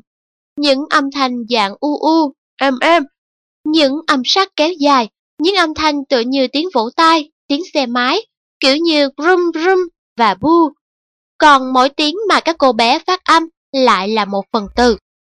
Tôi hình dung ra kết quả của sự khảo cứu đó, đúng như những gì các nhà nghiên cứu đã khám phá ra Bình thường đàn ông nói 12.500 từ mỗi ngày, còn phụ nữ thì sao? Họ thốt ra tới 25.000 từ trong một ngày. Để minh họa cho những điều đã nói, cho phép tôi kể bạn nghe một câu chuyện. Có lần tôi tư vấn cho một người bạn, một đối tác trong văn phòng tại gia của anh ta. Đứa con trai lên năm của anh bạn lách vào phòng chúng tôi đang ngồi. Cậu bé cắt ngang câu chuyện của chúng tôi. Bố ơi, bố, con muốn hỏi bố điều này rất quan trọng. Người bố rất bực mình với cậu con trai. Anh ta đã đặt ra quy định, con không được quấy rầy bố khi đang tiếp khách đến làm việc. Cho nên người cha bảo con trai, Này con, con làm gián đoạn cuộc nói chuyện của bố rồi đấy. Bố rất bận, tại sao con không hỏi mẹ điều con cần? Thằng bé nhìn bố và nói, Nhưng mà bố ơi, con không cần biết nhiều thế về việc này. Đa phần phụ nữ thích nói và chia sẻ kinh nghiệm của mình, mà kinh doanh theo mạng lại muốn khích lệ những người lắm lời, chứ không phải những người kiệm lời. Bạn biết không, khi tôi đi chu du khắp Bắc Mỹ, tôi gặp gỡ rất nhiều các cặp vợ chồng thành đạt trong công việc. Họ xây dựng nên doanh nghiệp lớn và có triển vọng của mình trên cơ sở khái niệm kinh doanh theo mạng. Tôi phát hiện ra một đặc điểm, phần lớn những doanh nghiệp thành đạt hiện tại được bắt đầu bởi người phụ nữ chỉ khi cánh đàn ông nhận thấy cơ hội của loại hình kinh doanh này to lớn như thế nào, nhất là sau khi những người vợ của họ bắt đầu kiếm được nhiều tiền hơn chính họ, khi ấy các đấng mài râu mới vứt bỏ công việc cũ của mình và hợp tác cùng các phu nhân của họ. Thường là như vậy. Lịch sử của thành công Tôi đã chỉ ra một số nguyên nhân khiến ngành công nghiệp kinh doanh theo mạng phát triển nhanh đến như vậy Tôi cũng đã kể vài câu chuyện về sự thành đạt trong công việc, trong hệ thống kinh doanh theo mạng. Nhưng ngành kinh doanh của chúng ta không chỉ là thành công của các tập đoàn độc lập, đó còn là thành công của những cá nhân riêng lẻ. Bạn có còn nhớ câu chuyện của Jim mà tôi đã kể ở đầu cuốn sách không? Tôi có thể đưa ra, theo đúng nghĩa đen, hàng ngàn câu chuyện về thành công đã đến với những người giống như Jim. Mỗi câu chuyện độc nhất vô nhị, song chúng đều giống nhau ở một điểm. Đàn ông, đàn bà và gia đình của họ cùng bị cuốn hút bởi việc kinh doanh này. Họ đã thay đổi hoàn toàn cuộc sống của mình. Những câu chuyện kể về con đường đi từ nghèo khổ đến giàu sang luôn luôn gây được ấn tượng mạnh mẽ. Tôi từng biết những người bị khánh kiệt, tâm hồn tan nát và không có một hy vọng gì về tương lai. Mặc dù vậy, họ đã bắt đầu xây dựng việc kinh doanh cho riêng mình trên cơ sở kinh doanh theo mạng và chỉ sau một thời gian ngắn, họ đã nhận được một khoản thu nhập đáng kể. Thu nhập hàng tháng trong phạm vi từ 15 đến 50.000 đô la là hoàn toàn có thể nếu bạn làm việc trong hệ thống kinh doanh theo mạng. Trên thực tế, nếu bạn chưa bao giờ thành công trong việc kiếm được chừng đó tiền, bạn khó mà tin vào điều đó, đặc biệt nếu bạn biết rằng người kiếm được ngần ấy tiền lại chỉ làm việc bán thời gian. Nhưng trong ngành kinh doanh của chúng tôi, thậm chí nếu có gì đó nghe như là trên cả mức tốt đẹp, thì đó cũng vẫn là sự thật. Vậy là đã có thông tin đáng tin cậy, bạn có thể nhận được 2,5 đến 5 đến 10.000 đô la mỗi tháng khi làm việc cho một công ty thành đạt thuộc hệ thống kinh doanh theo mạng, nơi đem đến những sản phẩm tuyệt hảo. Bạn hãy thử sức ở đó từ 1 đến 4 năm, làm việc trong điều kiện bán thời gian. Nó sẽ được chứng minh. Hàng trăm hàng ngàn người làm việc rất thành công trong hệ thống kinh doanh theo mạng. Tôi biết điều này vì có quen với nhiều người trong số họ và hàng ngày vẫn gặp gỡ với phần đông những người như vậy. Bạn có còn muốn biết điều gì nữa chăng? Những người đó không thông minh hơn bạn, đơn giản là họ biết được điều mà bạn không biết hay hiện chưa biết. Còn một điều nữa, tiền, đó chưa phải là tất cả. Tôi biết rằng chúng ta nói nhiều về nó, thật phức tạp, bởi vì tiền là không thể thiếu được trong xã hội hiện đại. Bạn không thể tập trung vào việc trở nên độc lập hoặc thay đổi cuộc sống của người khác nếu bạn, giả dụ như bị phá sản hay không có khả năng trả tiền thuê mướn. Theo kết quả điều tra do tạp chí Money Magazine tiến hành, 40% độc giả của họ cho rằng khoản tiền phải chi đột xuất khoảng 1.000 đô la đối với họ là vấn đề lớn. Nhìn chung, người Mỹ chỉ để dành chừng 5% từ thu nhập của họ, 20% dân Mỹ hoàn toàn không dành dụm chút gì. Đây là sự mất tự do, ít ra là về mặt tài chính. Song đối với tôi, cũng như hàng ngàn thành viên hệ thống kinh doanh theo mạng, việc nhận được khoản tiền bổ sung là một trong những ưu việt mà ngành kinh doanh này mang lại. Điều ưu việt số 1 được tôi nói đến là sự trưởng thành cá nhân. Diễn đạt một cách hình ảnh, kinh doanh theo mạng cải biến số phận. Điều kỳ diệu nào đó sẽ xảy đến với mọi người khi họ bắt đầu xây dựng sự nghiệp và nhất là khi họ vô tư góp phần vào thành công của người khác. Khi người ta thôi không nghĩ đến lợi ích của riêng mình nữa, các nếp nhăn tồn tại theo thời gian sẽ đột nhiên biến mất khỏi khuôn mặt của họ. Ngành kinh doanh của chúng ta đòi hỏi sự giáo dục nhiều thói quen hữu ích khác nhau trong cuộc sống. Biết giao tiếp và lắng nghe, phát triển trước đám đông, tự kinh doanh, đầu óc tổ chức, tình đoàn kết, quản lý tài chính, khả năng giảng dạy và đào tạo, và rất nhiều điều khác khi bạn nhìn một người đàn ông hay một phụ nữ đứng trước giảng đường đông nghịch, say sưa tin tưởng giảng về một điều gì đó cho cử tọa, mà mới chỉ nửa năm trước đây, bạn biết rất rõ rằng họ không hề có một chút gì gọi là tự tin vào bản thân, thì tự bạn sẽ đánh giá được ý nghĩa của ngành kinh doanh này. Không phụ thuộc vào việc hiện nay bạn đang làm gì, kinh doanh theo mạng sẽ cải thiện hoàn cảnh của bạn. Tôi thậm chí có thể nói rằng, là một người xuất sắc trong ngành kinh doanh của chúng tôi, tự bạn sẽ trở nên tốt hơn trong cuộc sống đời thường. Còn bây giờ, ta hãy cùng tổng kết những yếu tố tạo nên thành công trong ngành kinh doanh của chúng ta. Những yếu tố của thành công Ngày nay, kinh doanh theo mạng là phương thức linh hoạt hơn cả để phổ biến hàng hóa và dịch vụ. 1.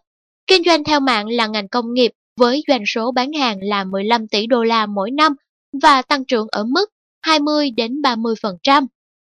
2. Hơn một nửa tổng số hàng hóa và dịch vụ người Mỹ nhận được thông qua hệ thống kinh doanh theo mạng. 3. Kinh doanh theo mạng được phổ biến rộng khắp trên thế giới. Điều đó thật hy hữu. 4. Minh chứng cho thấy nhờ kinh doanh theo mạng, doanh nghiệp có thể trở thành triệu phú. 5. Kinh doanh theo mạng, phương thức tuyệt vời để thâm nhập thị trường hàng hóa và dịch vụ mới. Innovation 6. Kinh doanh theo mạng bao gồm tất cả tính ưu việt của franchise, trong khi chi phí lại thấp hơn rất nhiều. 7. Kinh doanh theo mạng, giải pháp tốt nhất cho một người bình thường muốn có nguồn thu nhập không chịu thuế, tức thù lao tác giả. 8. Kinh doanh theo mạng là sự lựa chọn tuyệt vời đối với dân cổ cồn, tức là các công chức trong việc kiếm tiền mà không phải làm việc suốt cả ngày. 9.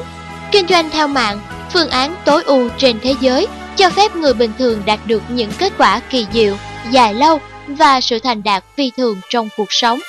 Bởi tất cả các nguyên nhân trên, kinh doanh theo mạng được gọi là làn sóng của tương lai, the way of the future. Vậy cái gì sẽ chờ ta ở tương lai? Chúng ta sẽ nói tới điều đó trong chương sau. Để hiểu rõ hơn điều gì sẽ chờ chúng ta trong tương lai, kho sách nói.com.vn mời các bạn đón nghe tiếp hai chương cuối cùng trong quyển sách Cơ hội thuận lợi nhất trong lịch sử loài người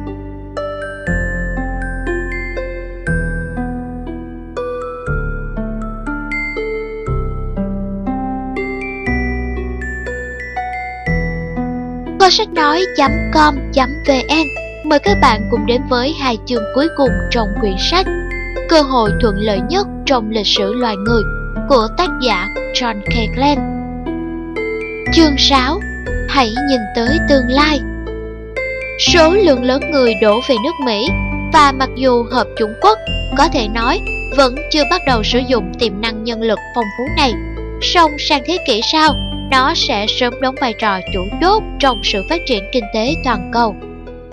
John Nesbitt và Patricia O'Jordan nhận xét trong cuốn Megan Trend 2000, xu hướng năm 2000.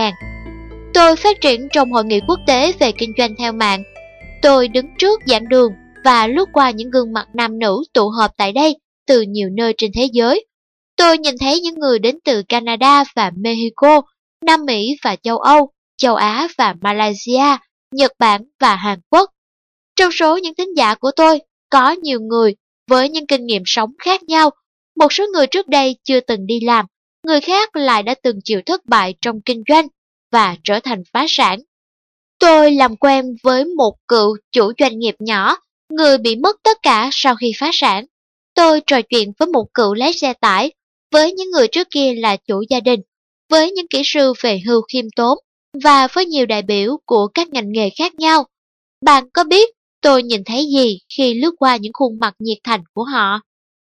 Tôi nhìn thấy tương lai của kinh doanh theo mạng, và bạn cũng thế là tương lai của kinh doanh theo mạng.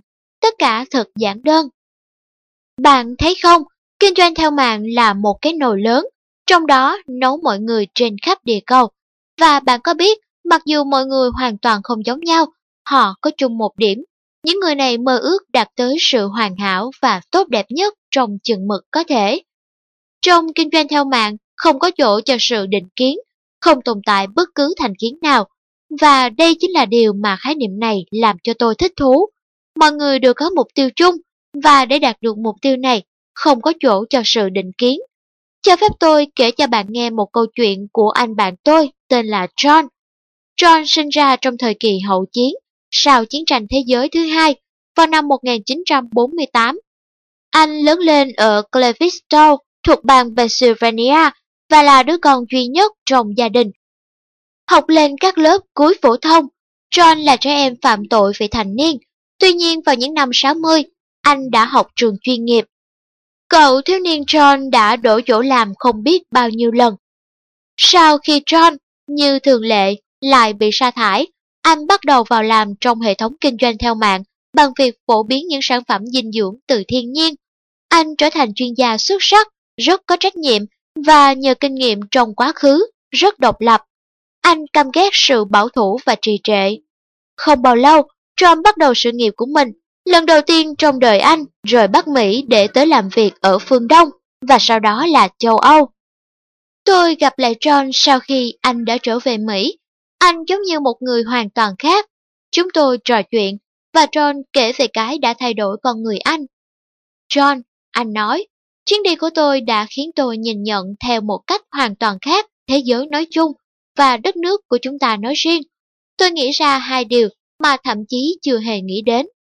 Thứ nhất, trước kia tôi không hề có ý nghĩ là trên thế giới lại tồn tại nhiều định kiến như vậy. Đơn giản là thật lạ lùng khi có bao nhiêu sự hiểu lầm và hoài nghi giữa con người thuộc những nền văn hóa khác nhau. Khởi nguồn của nó bắt đầu từ xa xưa, hàng trăm, hàng nghìn năm trước. Tất nhiên trong chúng ta, những người Mỹ, vẫn tồn tại sự kỳ thị chủng tộc. Nhưng Hoa Kỳ là một đất nước trẻ và lịch sử của nó tính ra không hơn 200 năm. Nước Mỹ là một cái nồi lớn, nơi rất nhiều, nếu không phải là tất cả các nền văn hóa trên thế giới hội tụ. Tại Mỹ có đại diện văn hóa của châu Phi, Tây Ban Nha, Bà Lan, Scotland, Ireland, Latin, châu Á vân vân. Tất cả các dân tộc đó hòa lẫn với nhau. Và anh có thể biết cái đó mang lại điều gì không?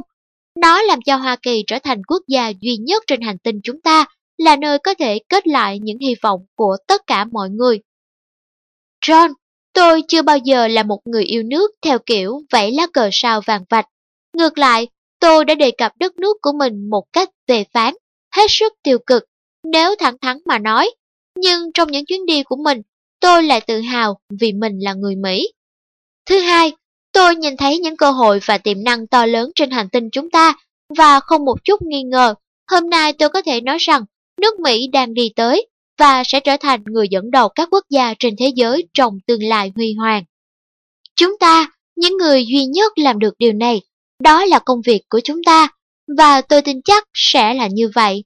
Thế đấy, thật tuyệt, John, bạn biết không, tôi nghĩ anh bạn tôi nói đúng, mỗi người trong chúng ta đều có một hình dung về tương lai dưới những dạng thức nhất định, bởi tôi là một tín đồ của khái niệm kinh doanh theo mạng, cho nên tôi hiểu rằng người đến sau tôi sẽ tiếp tục những gì tôi bắt đầu. Hy vọng rằng nhất định sẽ có con người ấy, có thể sẽ là bạn, và anh ta sẽ thực hiện việc kinh doanh theo mạng bằng hình thức kinh doanh rộng rãi hơn. Mỗi chúng ta đều có một tiềm năng, lòng nhiệt tình của bạn và mong muốn hướng tới đạt được sự hoàn thiện và trở nên ưu tú nhất như có thể sẽ làm cho kinh doanh theo mạng biến thành những nguồn tài nguyên dồi dào nhất của tương lai đó là lý do tại sao tôi nói rằng bạn chính là tương lai của kinh doanh theo mạng. Nó ở trong tay bạn. Sinh ra trong thời bùng nổ trẻ em Nếu bạn được sinh ra trong khoảng thời gian 1946 đến 1964, kinh doanh theo mạng sẽ có ảnh hưởng nhiều tới cuộc sống của bạn hơn là bạn tưởng. Bạn hẳn biết thời kỳ được gọi là bùng nổ trẻ em khi mà mọi người đơn giản cho họ là có trách nhiệm đối với sự tái sản xuất của nguồn lực nào đó có ảnh hưởng về kinh tế xã hội lên cộng đồng của chúng ta. Ngày nay trên toàn nước Mỹ có gần 76 triệu người đã được sinh ra trong thời kỳ bùng nổ trẻ em. Phần lớn bọn họ phải đấu tranh để tồn tại, vươn lên và đảm bảo cho gia đình mình. Họ cũng là tương lai của kinh doanh theo mạng. Thành công và sự phát triển rộng khắp của ngành công nghiệp của chúng ta dựa vào khả năng mua sắm của bộ phận dân số này. Hãy đưa cho người ta cái họ cần, và với sự dẫn dắt của bạn, họ sẽ biến cơ hội thuận lợi nhất trong lịch sử loài người thành hiện thực. Cho phép tôi làm rõ những gì đã nói. Thật khó khăn khi người ta già đi.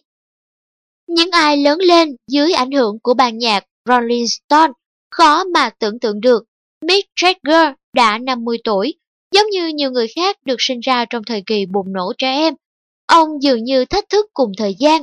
Lời ban nhạc Imagine cảm thấy và trông có vẻ còn trẻ trung, quan trọng thế nào đối với họ cũng như trước kia.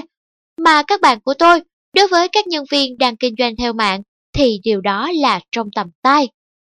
Những chiếc đài bỏ túi, máy tính gia dụng, lò vi sóng, xe ô tô BMW, nhà cửa, vân vân Tất cả đều được mọi người mua, nhất là thế hệ sinh ra trong thời kỳ bùng nổ trẻ em.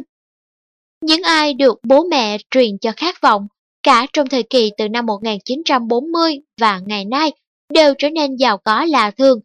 Vào những năm 40, trước thời kỳ bùng nổ trẻ em, trong công ty gia đình loại nhỏ, Gerber nảy sinh ý tưởng tuyệt diệu về việc sản xuất thức ăn sẵn cho trẻ em nhằm giúp các bà mẹ Mỹ tiết kiệm thời gian và sức lực quý báu của mình.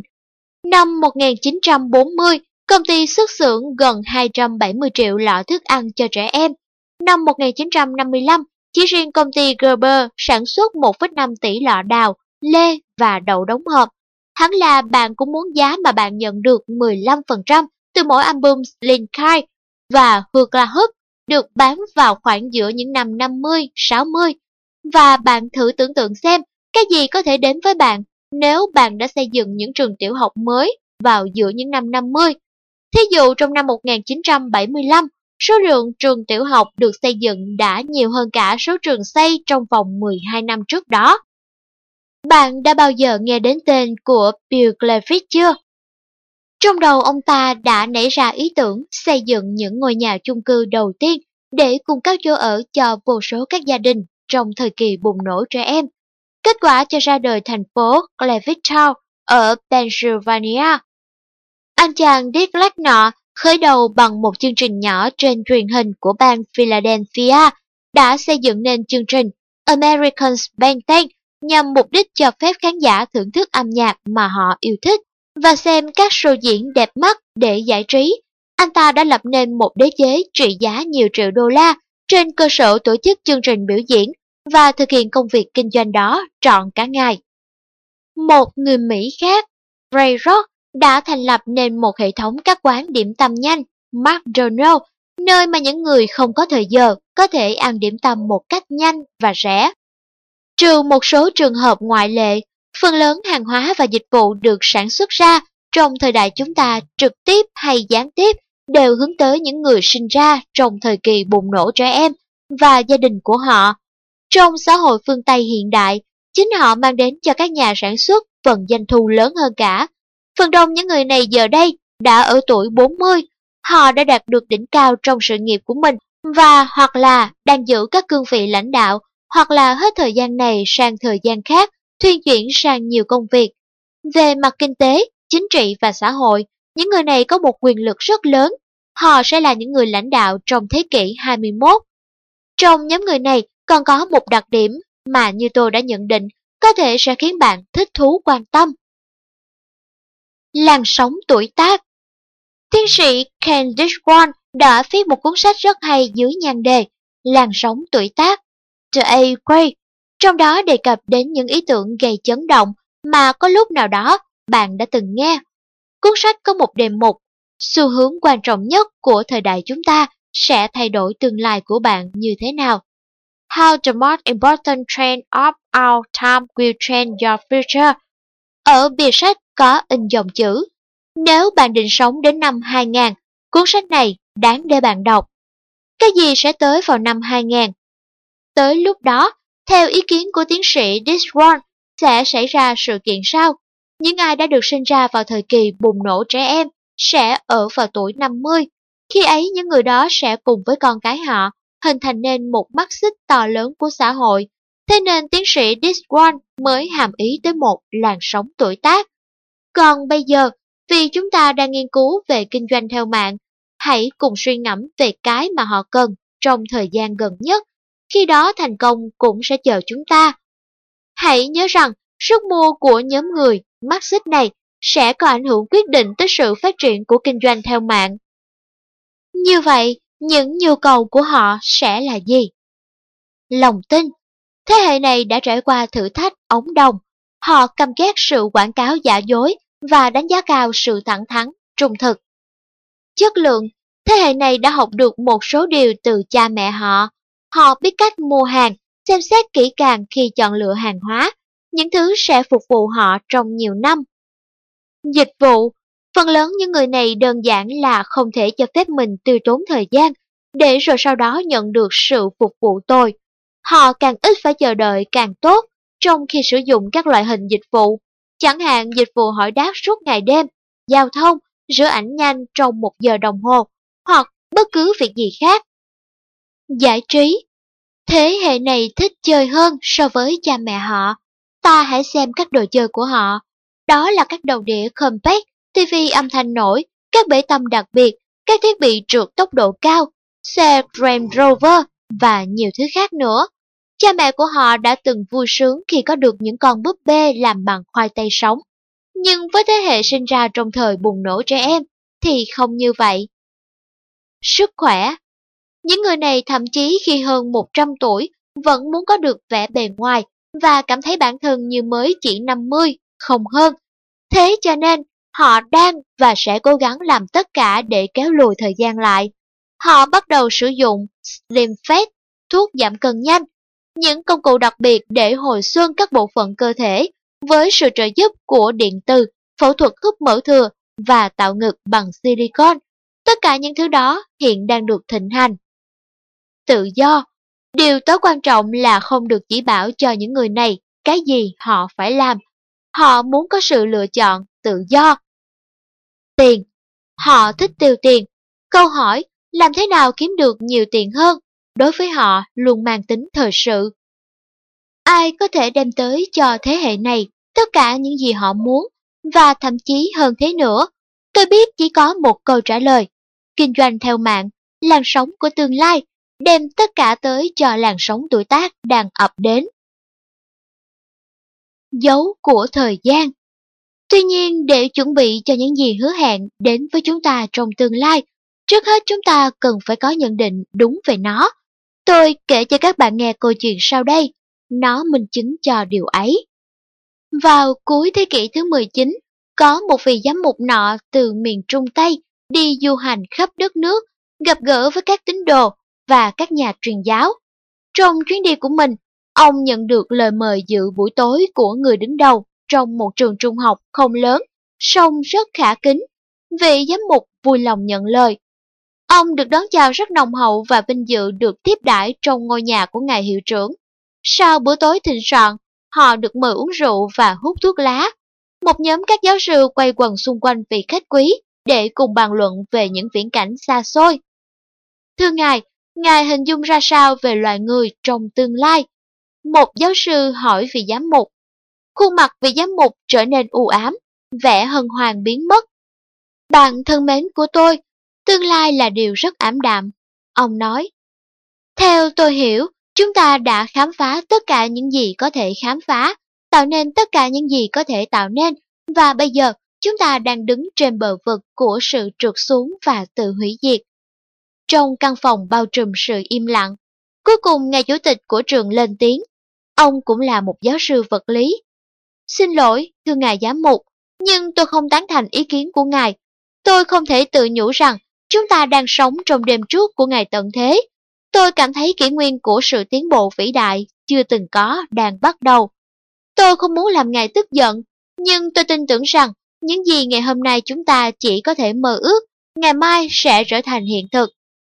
Vị giám mục giận dữ, ngài không quen với kiểu phát biểu khiêu khích như thế, cho dù dưới hình thức nhã nhặn. Thế còn những phép lạ nào chúng ta sẽ được thấy nữa?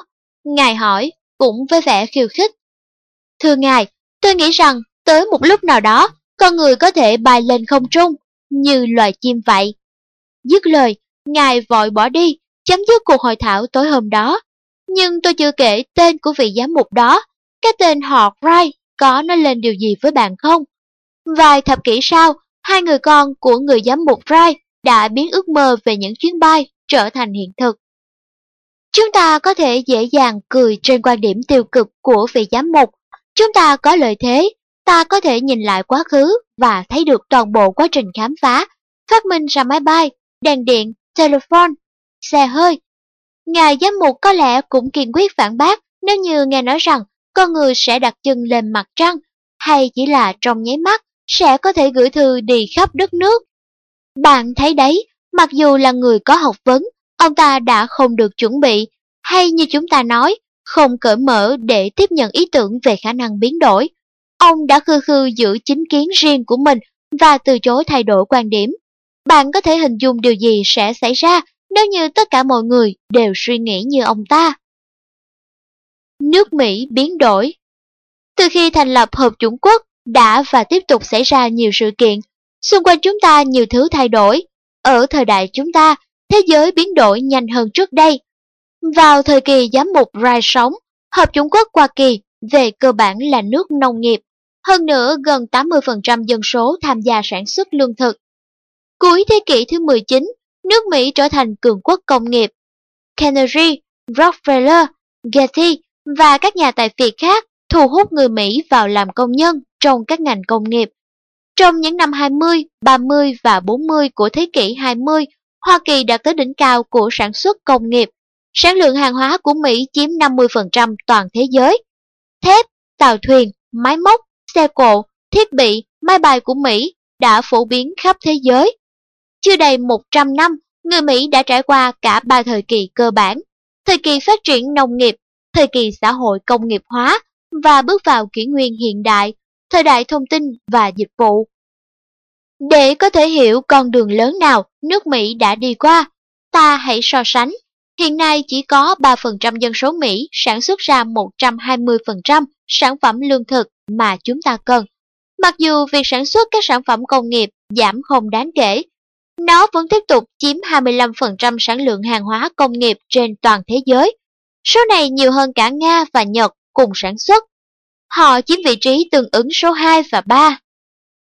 Việc chống lại sự thay đổi ngay cả ở thời của chúng ta cũng có thể cắt nghĩa được. So với trước đây, chưa bao giờ cuộc sống lại biến đổi nhanh chóng đến như vậy. Bạn hãy nhìn xem cái gì đang diễn ra trên thế giới. Bức tường Berlin sụp đổ, các nước ven bờ Thái Bình Dương trở thành khu vực kinh doanh tự do. Dân chủ tư bản chủ nghĩa, đó là phương châm của các nước Đông Âu. Hãy xem các quốc gia Nam Phi đạt được tiến bộ như thế nào. Trong Liên bang Xô Viết cũ đã thức dậy tư tưởng tự do kinh doanh, phát triển các xí nghiệp tư nhân, tiến hành bầu cử dân chủ. Bơi theo dòng Nguyên tắc hình thành trong những năm 60 và vang lên như khẩu hiệu bơi theo dòng có vẻ không phải là tôi. Bạn hãy xem cái gì sẽ xảy ra với các điền chủ Mỹ hoặc những người thợ luyện kim và các công nhân ngành công nghiệp ô tô sẽ cảm thấy ra sao khi đứng trước thực tế là công việc của họ bị các robot chiếm mất. Sự linh hoạt, đó là chìa khóa tới thành công trong thế giới bất ổn của chúng ta. Xã hội chúng ta hoàn toàn phụ thuộc vào quá trình chuyển giao linh hoạt sang kỷ nguyên dịch vụ thông tin, trừ một số không lớn trường hợp ngoại lệ. Bất cứ ngành sản xuất hay bất cứ người nào mà bơi ngược dòng và đối lập với làn sóng tương lai dân trào, họ sẽ đặt sự bình yên của gia đình mình và sự an toàn của bản thân dưới một mối đe dọa. Vai trò kinh doanh theo mạng là ở chỗ nào trong bức tranh tương lai? Nếu bạn trả lời ở trước hết thì bạn đã đoán đúng. Bản chất của kinh doanh theo mạng là thông tin và dịch vụ. Trên thực tế, bạn càng nghiên cứu kỹ loại hình kinh doanh này và xu hướng phát triển của thế giới bao nhiêu, bạn sẽ càng thấy rõ việc kinh doanh của chúng ta mang tính hiện đại và nhiều những cơ hội được đặt vào nó bấy nhiêu.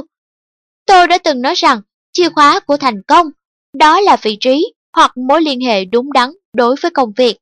Cho tới khi chúng ta còn chưa chuẩn bị cho bản thân làm quen với ý nghĩa đã đến lúc thay đổi mối quan hệ của mình, thì chúng ta không thể hành động được. Giống như trong câu chuyện về vị giám mục, chúng ta có thể tiến sát đến thời khắc lịch sử, thật sự đứng trước việc sắp bắt đầu một phát minh ra phương pháp hoặc dịch vụ nào đó, mà rồi đây sẽ thay đổi vĩnh viễn cuộc sống của chúng ta, và ta lại không nhận ra được tình thế đó của chính mình. Bạn có hài lòng không nếu như tương lai đi qua trước mắt bạn vào thời điểm mà những người khác, giống như anh em nhạc Wright, lại cố gắng sử dụng nó với tất cả ý chí và khả năng của họ? Bạn đã sẵn sàng tiến hành việc đột phá vào tương lai của mình chưa? Còn tương lai của những người khác nữa, tương lai của kinh doanh theo mạng, tương lai của thế giới. Thật tuyệt diệu. Xin được chia sẻ với bạn một ý tưởng.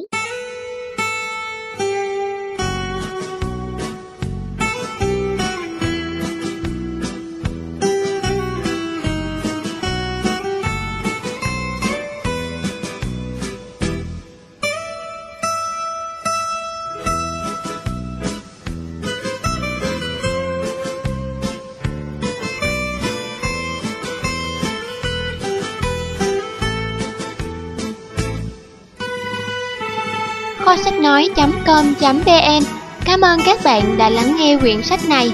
Quyển sách này thực hiện được là nhờ sự đóng góp của các bạn hảo tâm. Kho sách nói chân thành cảm ơn những sự giúp đỡ thầm lặng của các bạn. Các bạn hứa đóng góp và đã thật sự giữ lời hứa. Kho sách nói cảm ơn các bạn nhiều lắm.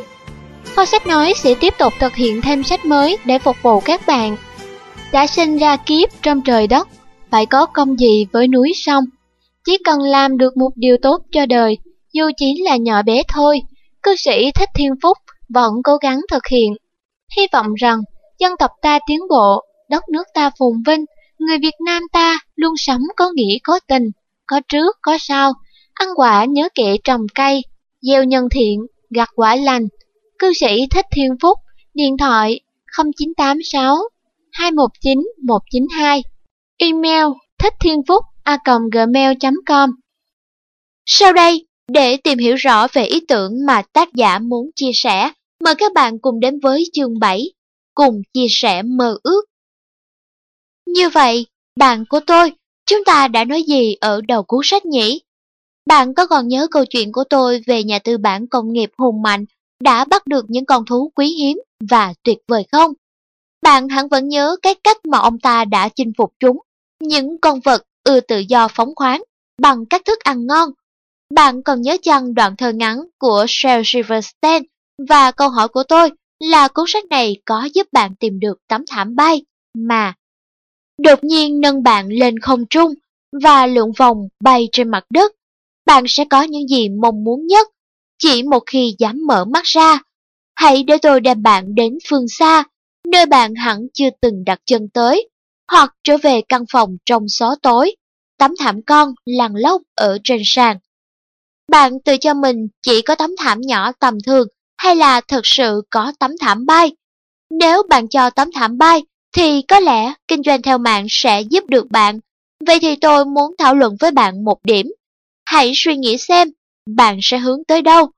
Bạn hình dung về điều này như thế nào? Ước mơ của bạn, sự nghiệp của bạn. Tôi đưa cho bạn một bài tập mà tôi vẫn thường đặt ra trong các cuộc hội thảo của mình. Nó sẽ giúp bạn khám phá xem mọi người thường mơ ước điều gì. Tôi muốn đoán chắc rằng bạn hoàn toàn tự do và tự mình có thể tạo dựng sự nghiệp cho chính mình. Hãy nhớ, bạn đang ngồi trên tấm thảm bay, có thể mang bạn tới bất cứ nơi nào bạn muốn. Không còn nghi ngờ gì nữa, bởi chúng ta đang nói về ước mơ của bạn, chứ không phải về nỗi sợ hãi và sự phức tạp. Hãy tự hỏi mình, những phẩm chất nào ta cho là quan trọng để đạt được sự nghiệp của mình. Không phải suy nghĩ nhiều về việc hiện giờ bạn có những phẩm chất cần thiết hay chưa. Đừng cố gắng lập ra một danh sách dài những đặc tính như vậy. Cũng đừng nghĩ rằng có thể thỏa mãn với một điều nào đó trong số ấy. Đây mới chỉ là bắt đầu. Bạn có biết điều gì có thể làm cho bài tập của mình dễ dàng hơn không? Cho phép tôi chia sẻ hiểu biết của mình. Tôi sẽ cho bạn hay tôi muốn có những gì. một Tiền bạc. Điều này bạn hiển nhiên. Trong xã hội chúng ta, tiền là thứ không thể thiếu. Bạn cần có bao nhiêu tiền. Điều này phụ thuộc vào cái mà bạn muốn và mức độ mà bạn tự đánh giá bản thân. Riêng đối với tôi, tiền là công cụ cho phép tôi tồn tại một cách tự do trên thế giới và thực hiện những gì mình mơ ước, mà tôi thì có vô số kế hoạch. Cho nên tôi cần có đủ tiền để có được sự tự do về tài chính và sống như tôi muốn, làm việc và có được những gì tôi mong ước. Tôi biết một điều, hạnh phúc không thể mua bằng tiền, nhưng tôi cũng rõ một điều khác, không có sự đảm bảo cho hạnh phúc nếu thiếu tiền. Vậy nên tôi rút ra khái niệm sau, tôi làm những gì mình đang làm, bởi vì tôi thích nó và bởi vì tôi biết rằng nó mang lại lợi ích cho những người xung quanh tôi. Nếu những gì mình đang làm là có ích, thì tại sao lại không chờ đợi kết quả cuối cùng sẽ đem lại sự giàu có? Chúng ta chẳng đã phục vụ nó đấy thôi. 2. Sự sáng tạo Đây là chìa khóa dẫn tới sự trưởng thành của bản thân tôi và khích lệ những người xung quanh. Tôi thích làm những gì mà trước tôi chưa ai làm. Đó là sự tự thể hiện của tôi, là dấu ấn mà tôi để lại cho đời. 3. Sự tôn trọng Đó là nguyện vọng tha thiết nhất của tôi. Tôi mong muốn nhận được sự tôn trọng và vui mừng khi người khác đạt được như tôi. Tôi muốn thay đổi cuộc sống của mọi người, và tôi thực hiện điều này được bao nhiêu, thì tôi cảm thấy vui sướng bấy nhiêu. Không hạnh phúc nào bằng hạnh phúc được chia sẻ sự giàu có sung túc của mình với những người tôi thương yêu và trân trọng. Sự thật, cho dễ chịu hơn là nhận, và tôi nghĩ rằng cảm giác biết ơn và tôn trọng có ảnh hưởng to lớn đến cuộc sống của con người ta. 4. Sự tin tưởng Tình đoàn kết, quan hệ tốt đẹp, tình hữu nghị, tất cả xác lập nền lòng tin. Tôi muốn tin vào mọi người, bởi vì tôi muốn họ tin ở tôi. Tôi muốn tạo được mối tương quan như vậy, ở đó tất cả đều tin tưởng lẫn nhau. Điều đó là mạo hiểm, tôi biết thế. Nhưng chỉ trong trường hợp đó, đầu óc tôi mới có khả năng sáng tạo. 5. Cống hiến Như tôi đã nói, tôi muốn thay đổi hoàn toàn cuộc sống của mọi người. Tôi sẽ hài lòng với bản thân hơn khi mà tôi giúp được người khác trở nên tốt hơn. Cống hiến và giúp đỡ, đó là mục đích của tôi. Sống để theo đuổi mục đích cao cả ấy, đó là phẩm chất quan trọng nhất để đạt tới sự nghiệp. Còn bây giờ, tôi sẽ liệt kê những đặc tính còn lại. Thứ nhất là sự vui vẻ. Những việc tôi đang làm cần phải mang lại niềm vui. Thứ hai, hoạt động. Tôi cần phải hoạt động, nếu không tôi sẽ không cảm thấy hạnh phúc. Thứ ba, sự tự do cá nhân. Tôi muốn có đủ thời gian để có thể tận hưởng cuộc sống cùng vợ con và bạn bè. Danh sách có thể kéo dài vô tận. Nhưng năm đặc tính mà tôi nêu ra trên đây là hàng đầu đối với tôi. Thế còn đối với bạn, bây giờ đề nghị bạn lấy một chiếc bút chì và viết ra năm mục tiêu, phẩm chất mà bạn mơ ước đạt tới trong sự nghiệp tương lai của mình. Sau khi bạn đã liệt kê xong, hãy tự đặt cho mình hai câu hỏi. Một, điều đó có ý nghĩa gì với mình? Hai, điều đó đem lại cho mình cái gì? Tốt hơn hết là bạn hãy trả lời ngắn gọn, song đừng nghĩ là các câu trả lời của bạn không thể thay đổi. Điều này hoàn toàn có thể được vì tôi đã khuyên bạn viết bằng bút chì để bạn có thể thay đổi câu trả lời theo ý muốn. Bạn sẵn sàng chưa? Thật tuyệt! Nào, ta bắt đầu. Năm phẩm chất nào tôi muốn có khi đạt được sự nghiệp? Hãy viết ra giấy bằng bút chì lần lượt từ 1 đến 5. Những phẩm chất này có ý nghĩa như thế nào đối với tôi? Mỗi phẩm chất trong số đó có thể đem lại cho tôi điều gì? Bây giờ hãy yên lặng và chăm chú đọc bản viết của bạn.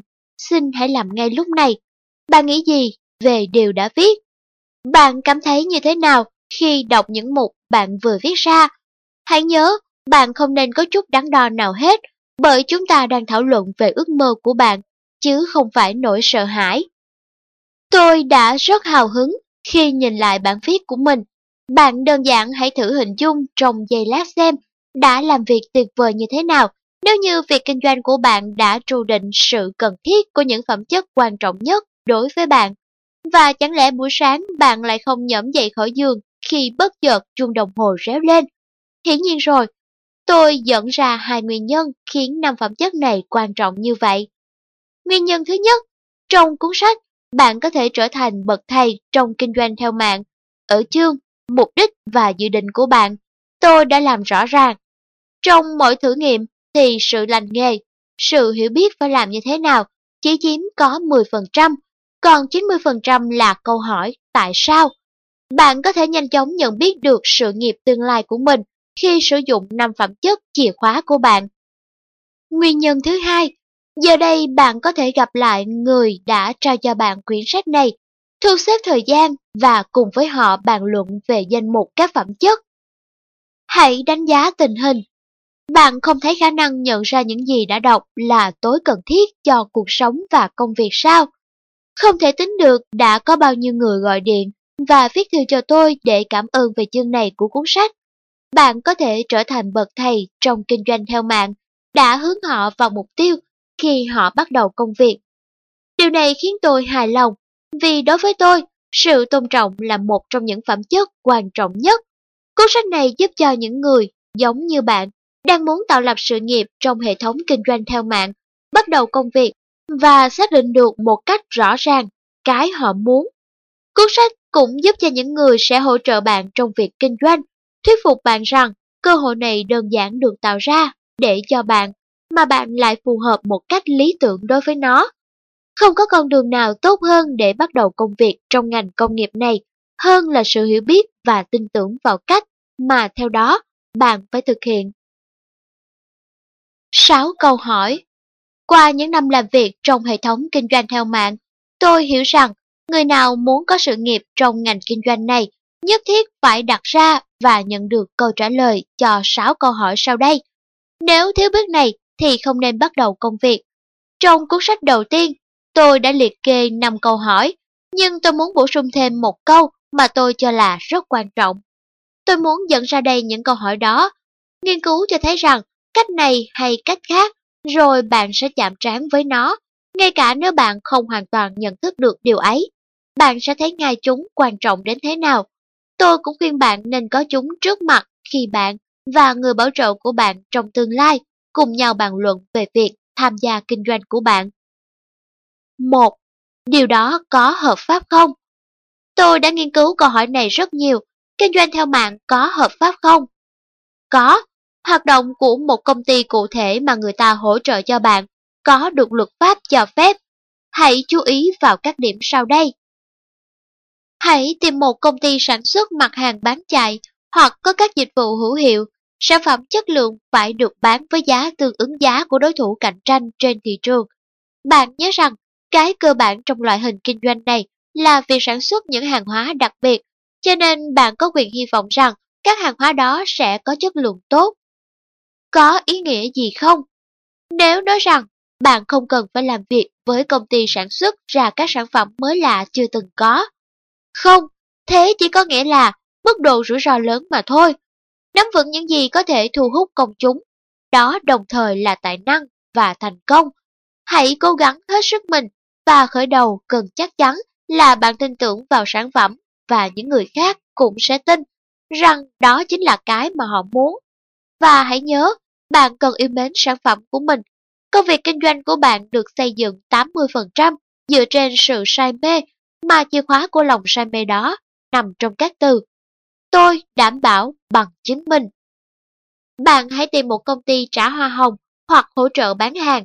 Khi đó hãy chú ý xem việc bán lẻ được xây dựng ra sao Đưa hàng hóa và dịch vụ tới mắt xích cuối cùng, người tiêu dùng là phần việc quan trọng nhất đối với bất kỳ doanh nghiệp thành đạt nào. Hãy tìm một công ty không đòi hỏi số tiền đóng góp lớn cho sự khởi đầu công việc.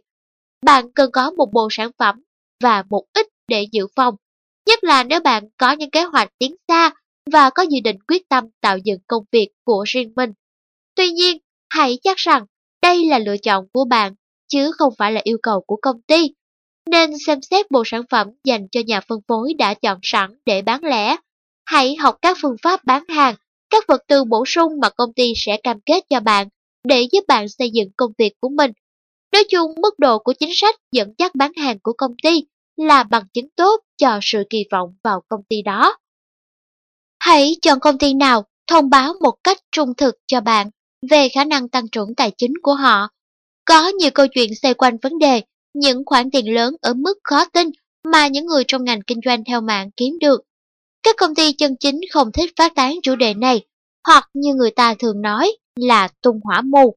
Hãy tránh xa và cẩn thận với những quảng cáo đại loại như bạn có thể kiếm được 50.000 đô la chỉ trong 3 tháng. Bạn cần những công ty biết khích lệ các đại lý phân phối để họ tích cực hỗ trợ lẫn nhau, đào tạo nhân viên của mình và giúp đỡ họ Điều này không chỉ bởi luật pháp yêu cầu, mà trong trường hợp cụ thể, bạn có thể yên tâm là công ty sẽ có sự hỗ trợ tối đa với bạn và bạn sẽ đạt được thành công trong việc kinh doanh. Hiệp hội Kinh doanh đa cấp quốc tế, Multi-Level Marketing International Association MLMIA cũng có thể giúp đỡ bạn.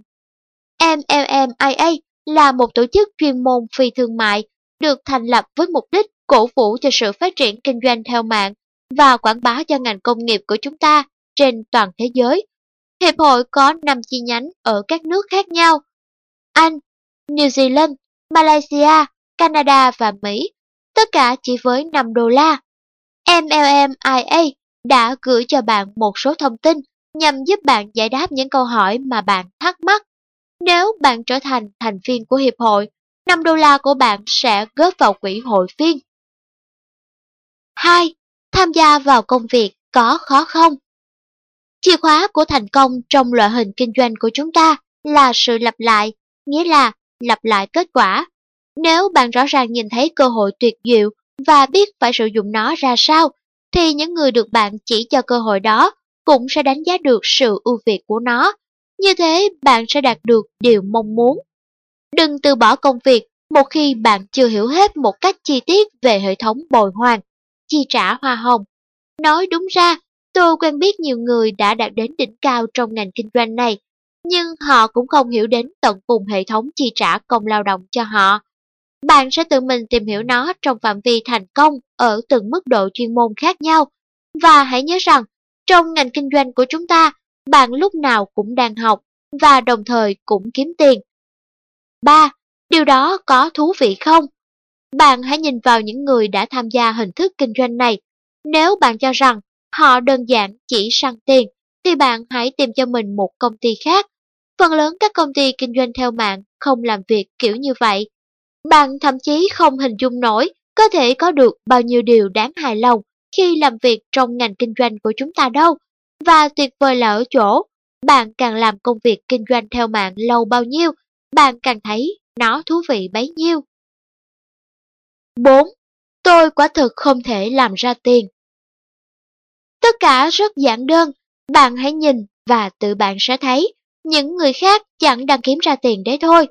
Trong công ty có nhiều người với kinh nghiệm làm việc khác nhau và họ đang nhận được phần thưởng cho sự lao động của mình, đúng không nào? Còn những người mới tham gia kinh doanh theo mạng được vài tuần hoặc vài tháng, họ hào hứng như thế nào đối với việc kinh doanh của mình và sự phát triển của nó. Tất nhiên, trước hết bạn sẽ phải bỏ ra không ít thời gian và sức lực cho tới khi nhận được tấm xét đầu tiên của mình trị giá 5 hay 10.000 đô la như phần thưởng hàng tháng. Ngay cả đứa trẻ mới tập đi thì cũng phải rất vất vả bước những bước đầu tiên. Vì vậy, bạn hãy nhờ người trợ giúp trong tương lai của bạn, giới thiệu bạn làm quen với những người đã có được thành công, và rồi tự hỏi mình xem, liệu ta có thể đạt được như vậy không? Bạn cần phải thực sự đặt ra cho mình xem, bạn cần có bao nhiêu thời gian và sức lực để đạt được mức thu nhập mong muốn. Thực tế là, những người đã đạt được kết quả và tiếp tục công việc kinh doanh này sẽ giúp bạn trả lời một cách chắc chắn câu hỏi số 4. 5. Họ sẽ giúp tôi làm việc. Câu hỏi này rất quan trọng. Hãy hỏi người trợ giúp trong tương lai của bạn xem anh ta sẽ giúp đỡ bạn, huấn luyện và hỗ trợ bạn như thế nào. Hãy hỏi ông ta xem công ty sẽ đảm bảo cho bạn những trợ giúp gì. Tôi nghĩ rằng bạn hiểu, trong kế hoạch trợ giúp, các công ty kinh doanh theo mạng hơn hẳn các công ty bình thường khác. Điểm này được giải thích bằng điều chúng ta đã biết. Thành công của cá nhân chúng ta phụ thuộc vào những gì chúng ta giúp cho những người khác. Thành công của bạn có được đảm bảo không? Không, song chẳng có một loại công việc nào lại có sự đảm bảo đó cả. Mà nói chung, trong cuộc sống, đâu có gì được đảm bảo chắc chắn. Tuy nhiên, có điều rõ ràng là không phụ thuộc vào kinh nghiệm đã qua của bạn. Nhưng nếu bạn đặt vào nó một phần tâm hồn và trái tim mình và cố gắng hết sức, bạn sẽ học được rất rất nhiều trong quá trình làm việc. Hãy nghĩ về cơ hội trưởng thành, về phạm vi môi trường giao tiếp vốn có ảnh hưởng vô cùng to lớn. Tiềm năng của cá nhân bạn bao gồm sự tin tưởng, khả năng, kinh nghiệm và khát vọng. Tất cả sẽ tăng thêm nhiều lần. Cảm giác của bạn về sự tự tôn và sự nhạy bén trong công việc cũng tăng lên. Bạn hình dung mà xem, tất cả mọi phẩm chất của bạn sẽ phát triển và chờ đợi cơ hội tiếp theo mà cuộc sống sẽ mang đến cho bạn. Nhưng đặc biệt đáng nói là ở chỗ, trong bất kỳ hoàn cảnh nào, không phụ thuộc vào điều gì sẽ đến với bạn. Không ai có thể tước đoạt đi của bạn những kiến thức bạn đã có. Kinh nghiệm tích lũy được là của bạn mãi mãi. Những cái bạn học được trong công việc kinh doanh này sẽ thay đổi cuộc sống của bạn theo hướng tốt hơn. Nó sẽ trở nên phong phú hơn, còn bạn sẽ tự tin hơn bao giờ hết. Điều này, bạn của tôi, tôi xin đảm bảo với bạn. 6. Bây giờ có phải là thời gian thích hợp để bắt đầu công việc? Hiện tại, có phải là thời điểm lựa chọn đúng đắn? Trả lời cho câu hỏi này chỉ có thể là bạn, một mình bạn mà thôi. Có thể hỏi theo cách khác, do đâu mà bạn biết có đúng là thời điểm để tiến hành kinh doanh hay không?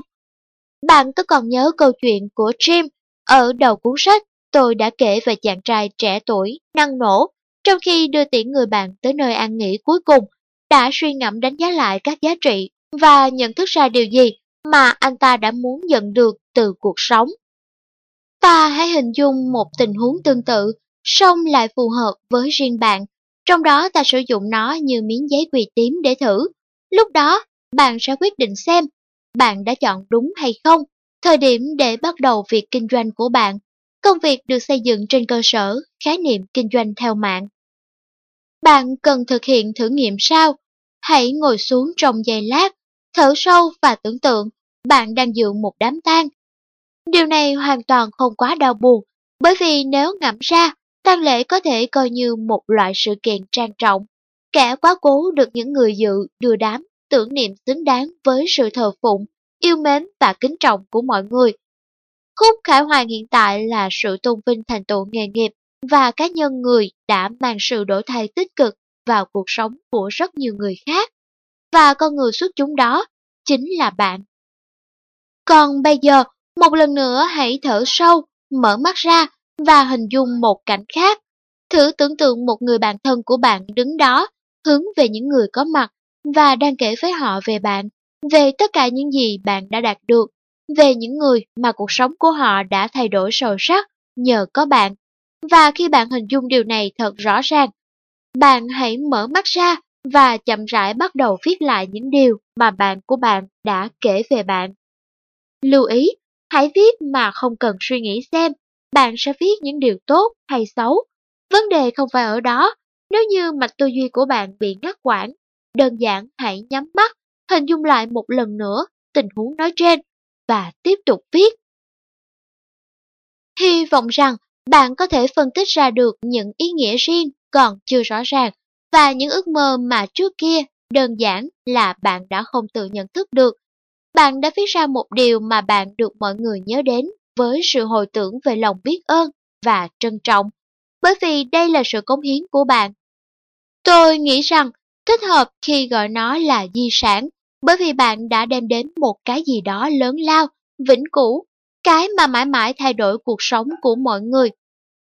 Trên đây đã đề nghị bạn kể ra 5 phẩm chất chủ yếu mà bạn có khi tạo lập sự nghiệp. Bạn cũng đã làm quen với 6 câu hỏi cần tìm câu trả lời để có thể nói vâng và đứng vào hàng ngũ những nhà phân phối. Giờ đây bạn tự viết ra giấy, bằng cách đó để có được sự tiếp ứng mạnh mẽ về cách mà bạn muốn thay đổi cuộc sống của mình và những gì bạn sẽ để lại cho đời.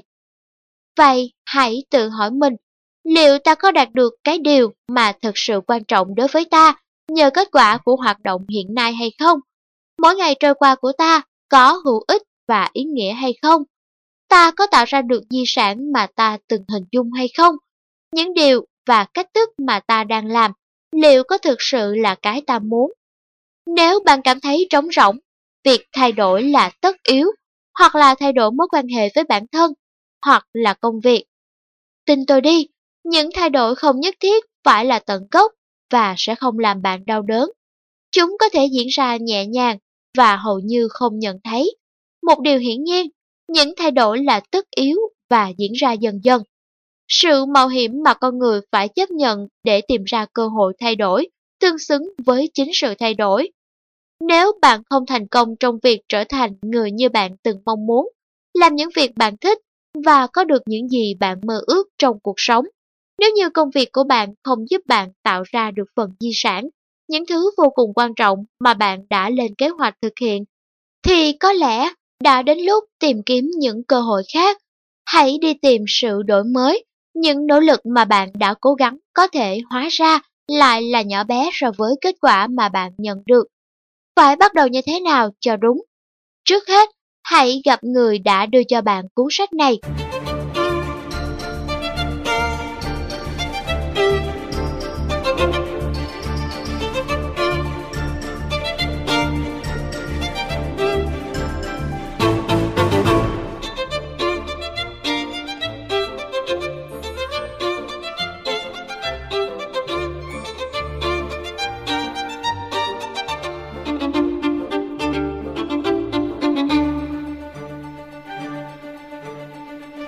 Vậy là chúng ta vừa tìm hiểu 6 câu hỏi quan trọng khi muốn đeo đuổi sự nghiệp trong ngành kinh doanh theo mạng.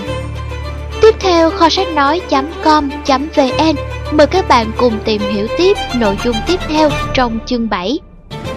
Hãy chia sẻ mơ ước của mình.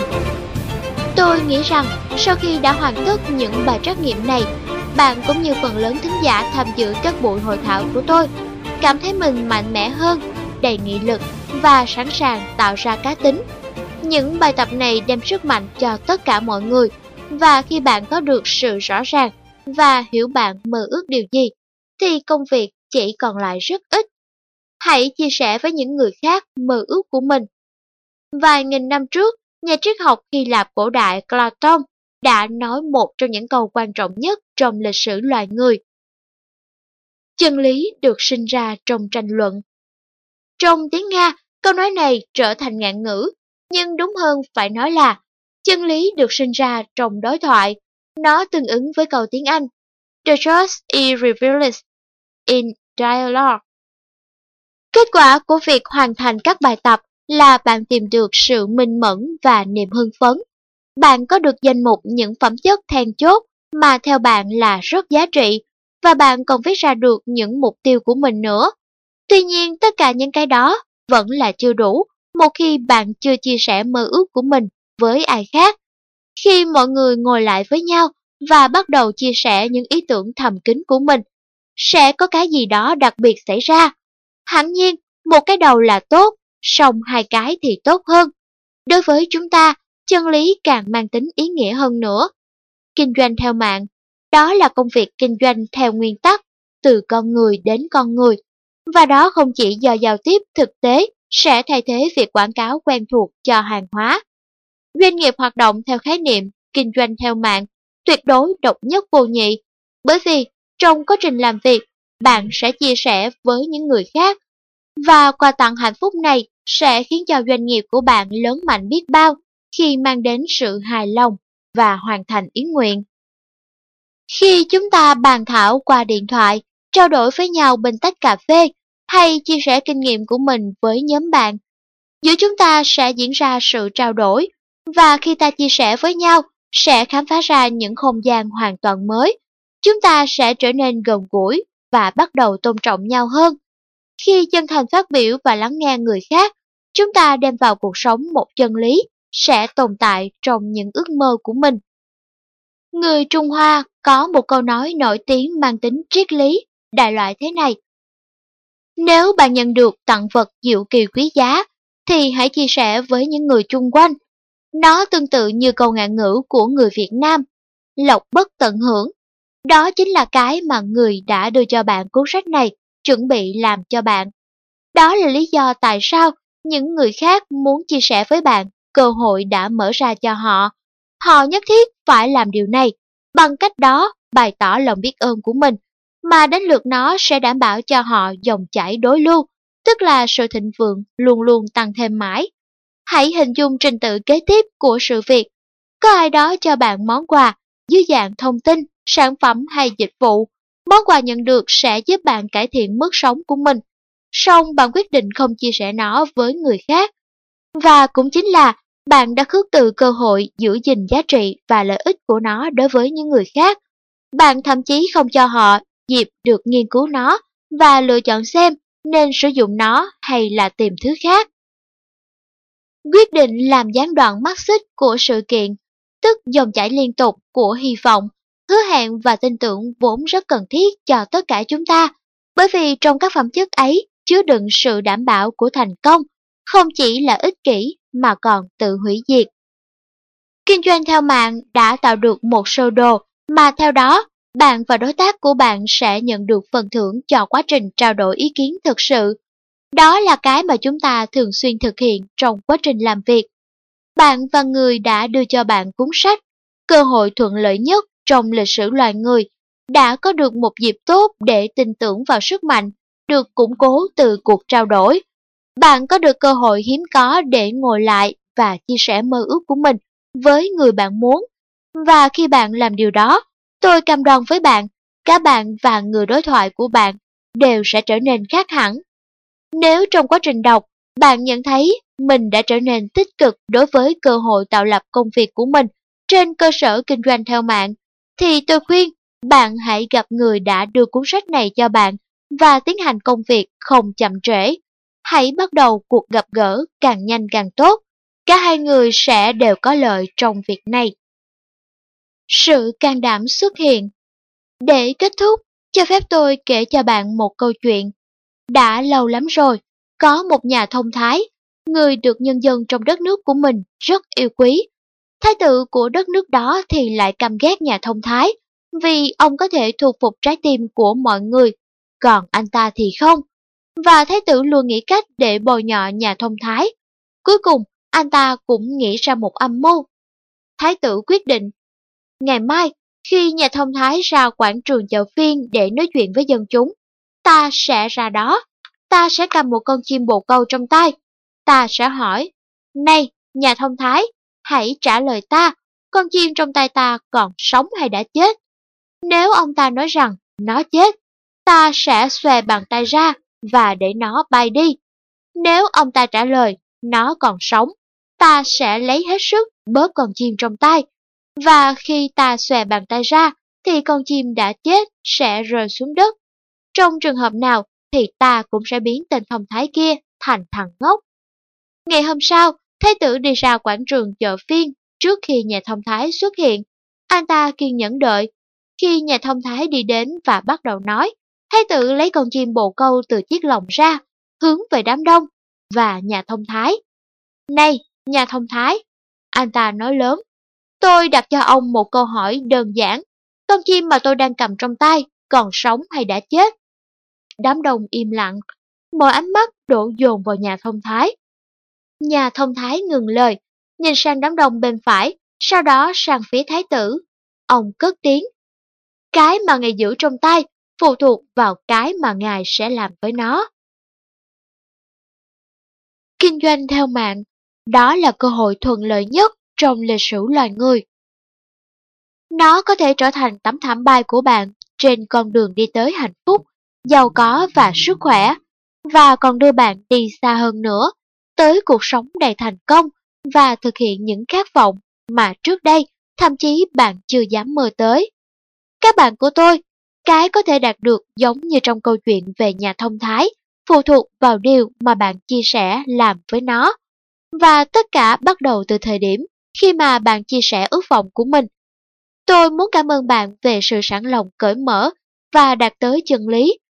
Xin cảm ơn vì đã cho tôi cơ hội chia sẻ ước mơ với bạn và vì bạn đã trở thành một trong hàng triệu người bạn của tôi. Xin chúc bạn mọi điều tốt đẹp nhất và hãy nhớ, bạn có thể bay lên chỉ khi nếu bạn muốn. Người bạn của tôi, John K. Glenn Đôi điều về tác giả Năm 1985, khi tôi thành lập tổ chức các triệu phú hành động, ngành công nghiệp kinh doanh theo mạng thực sự rất cần trong sự tiếp cận nghiêm túc với vấn đề giảng dạy. Các triệu phú hành động phải đi qua một con đường dài trước khi khoảng trống ấy được lấp đầy John Kegland nói. John Kegland lần đầu tiên làm quen với lý thuyết kinh doanh theo mạng vào năm 1979. Hiện nay, ông là giảng viên đào tạo hàng đầu. Ông cũng là nhà tư vấn và người nghiên cứu các vấn đề liên quan đến ngành công nghiệp này. Trong vòng 8 năm, Kegland thành lập ba hệ thống hiệu quả cao để phổ biến hàng hóa và giữ vai trò chủ tịch. Ông là người lãnh đạo uy quyền trong công ty riêng của mình, được xây dựng theo nguyên tắc kinh doanh theo mạng và nắm quyền kiểm soát những hoạt động của nó. Năm 1985, Kirkland trở thành người lãnh đạo của mạng lưới các đại lý phân phối quốc tế. Ông thành lập tổ chức với mục đích đảm bảo các chương trình đào tạo chuyên nghiệp cho hệ thống của mình. Để thực hiện mục tiêu này, các triệu phú hành động cướp từ mọi lợi ích tài chính trong hoạt động của công ty kinh doanh theo mạng. Công việc chuyên môn duy nhất của nó là tiến hành các khóa đào tạo và tư vấn. Từ thời điểm đó, hàng ngàn doanh nhân Bắc Mỹ đã tham dự các cuộc hội thảo của John Kirkland và được truyền đạt các kiến thức trong lĩnh vực kinh doanh theo mạng khi tham gia công việc trong các hội nghị chuyên đề. Trong hai năm kế tiếp, các triệu phú hành động đã nhận được bằng khen vì chất lượng đào tạo xuất sắc của chủ tịch MLMAA. Mục đích của các triệu phú hành động thật đơn giản. John Kegland nói, chúng tôi muốn trở thành công ty đào tạo của bạn để giảng dạy kinh doanh theo mạng. Như vậy là đôi điều về tác giả cũng đã khép lại nội dung của quyển sách Cơ hội thuận lợi nhất trong lịch sử loài người của tác giả John Kegland. Kho sách nói.com.vn Xin chân thành cảm ơn quý khán giả đã quan tâm lắng nghe.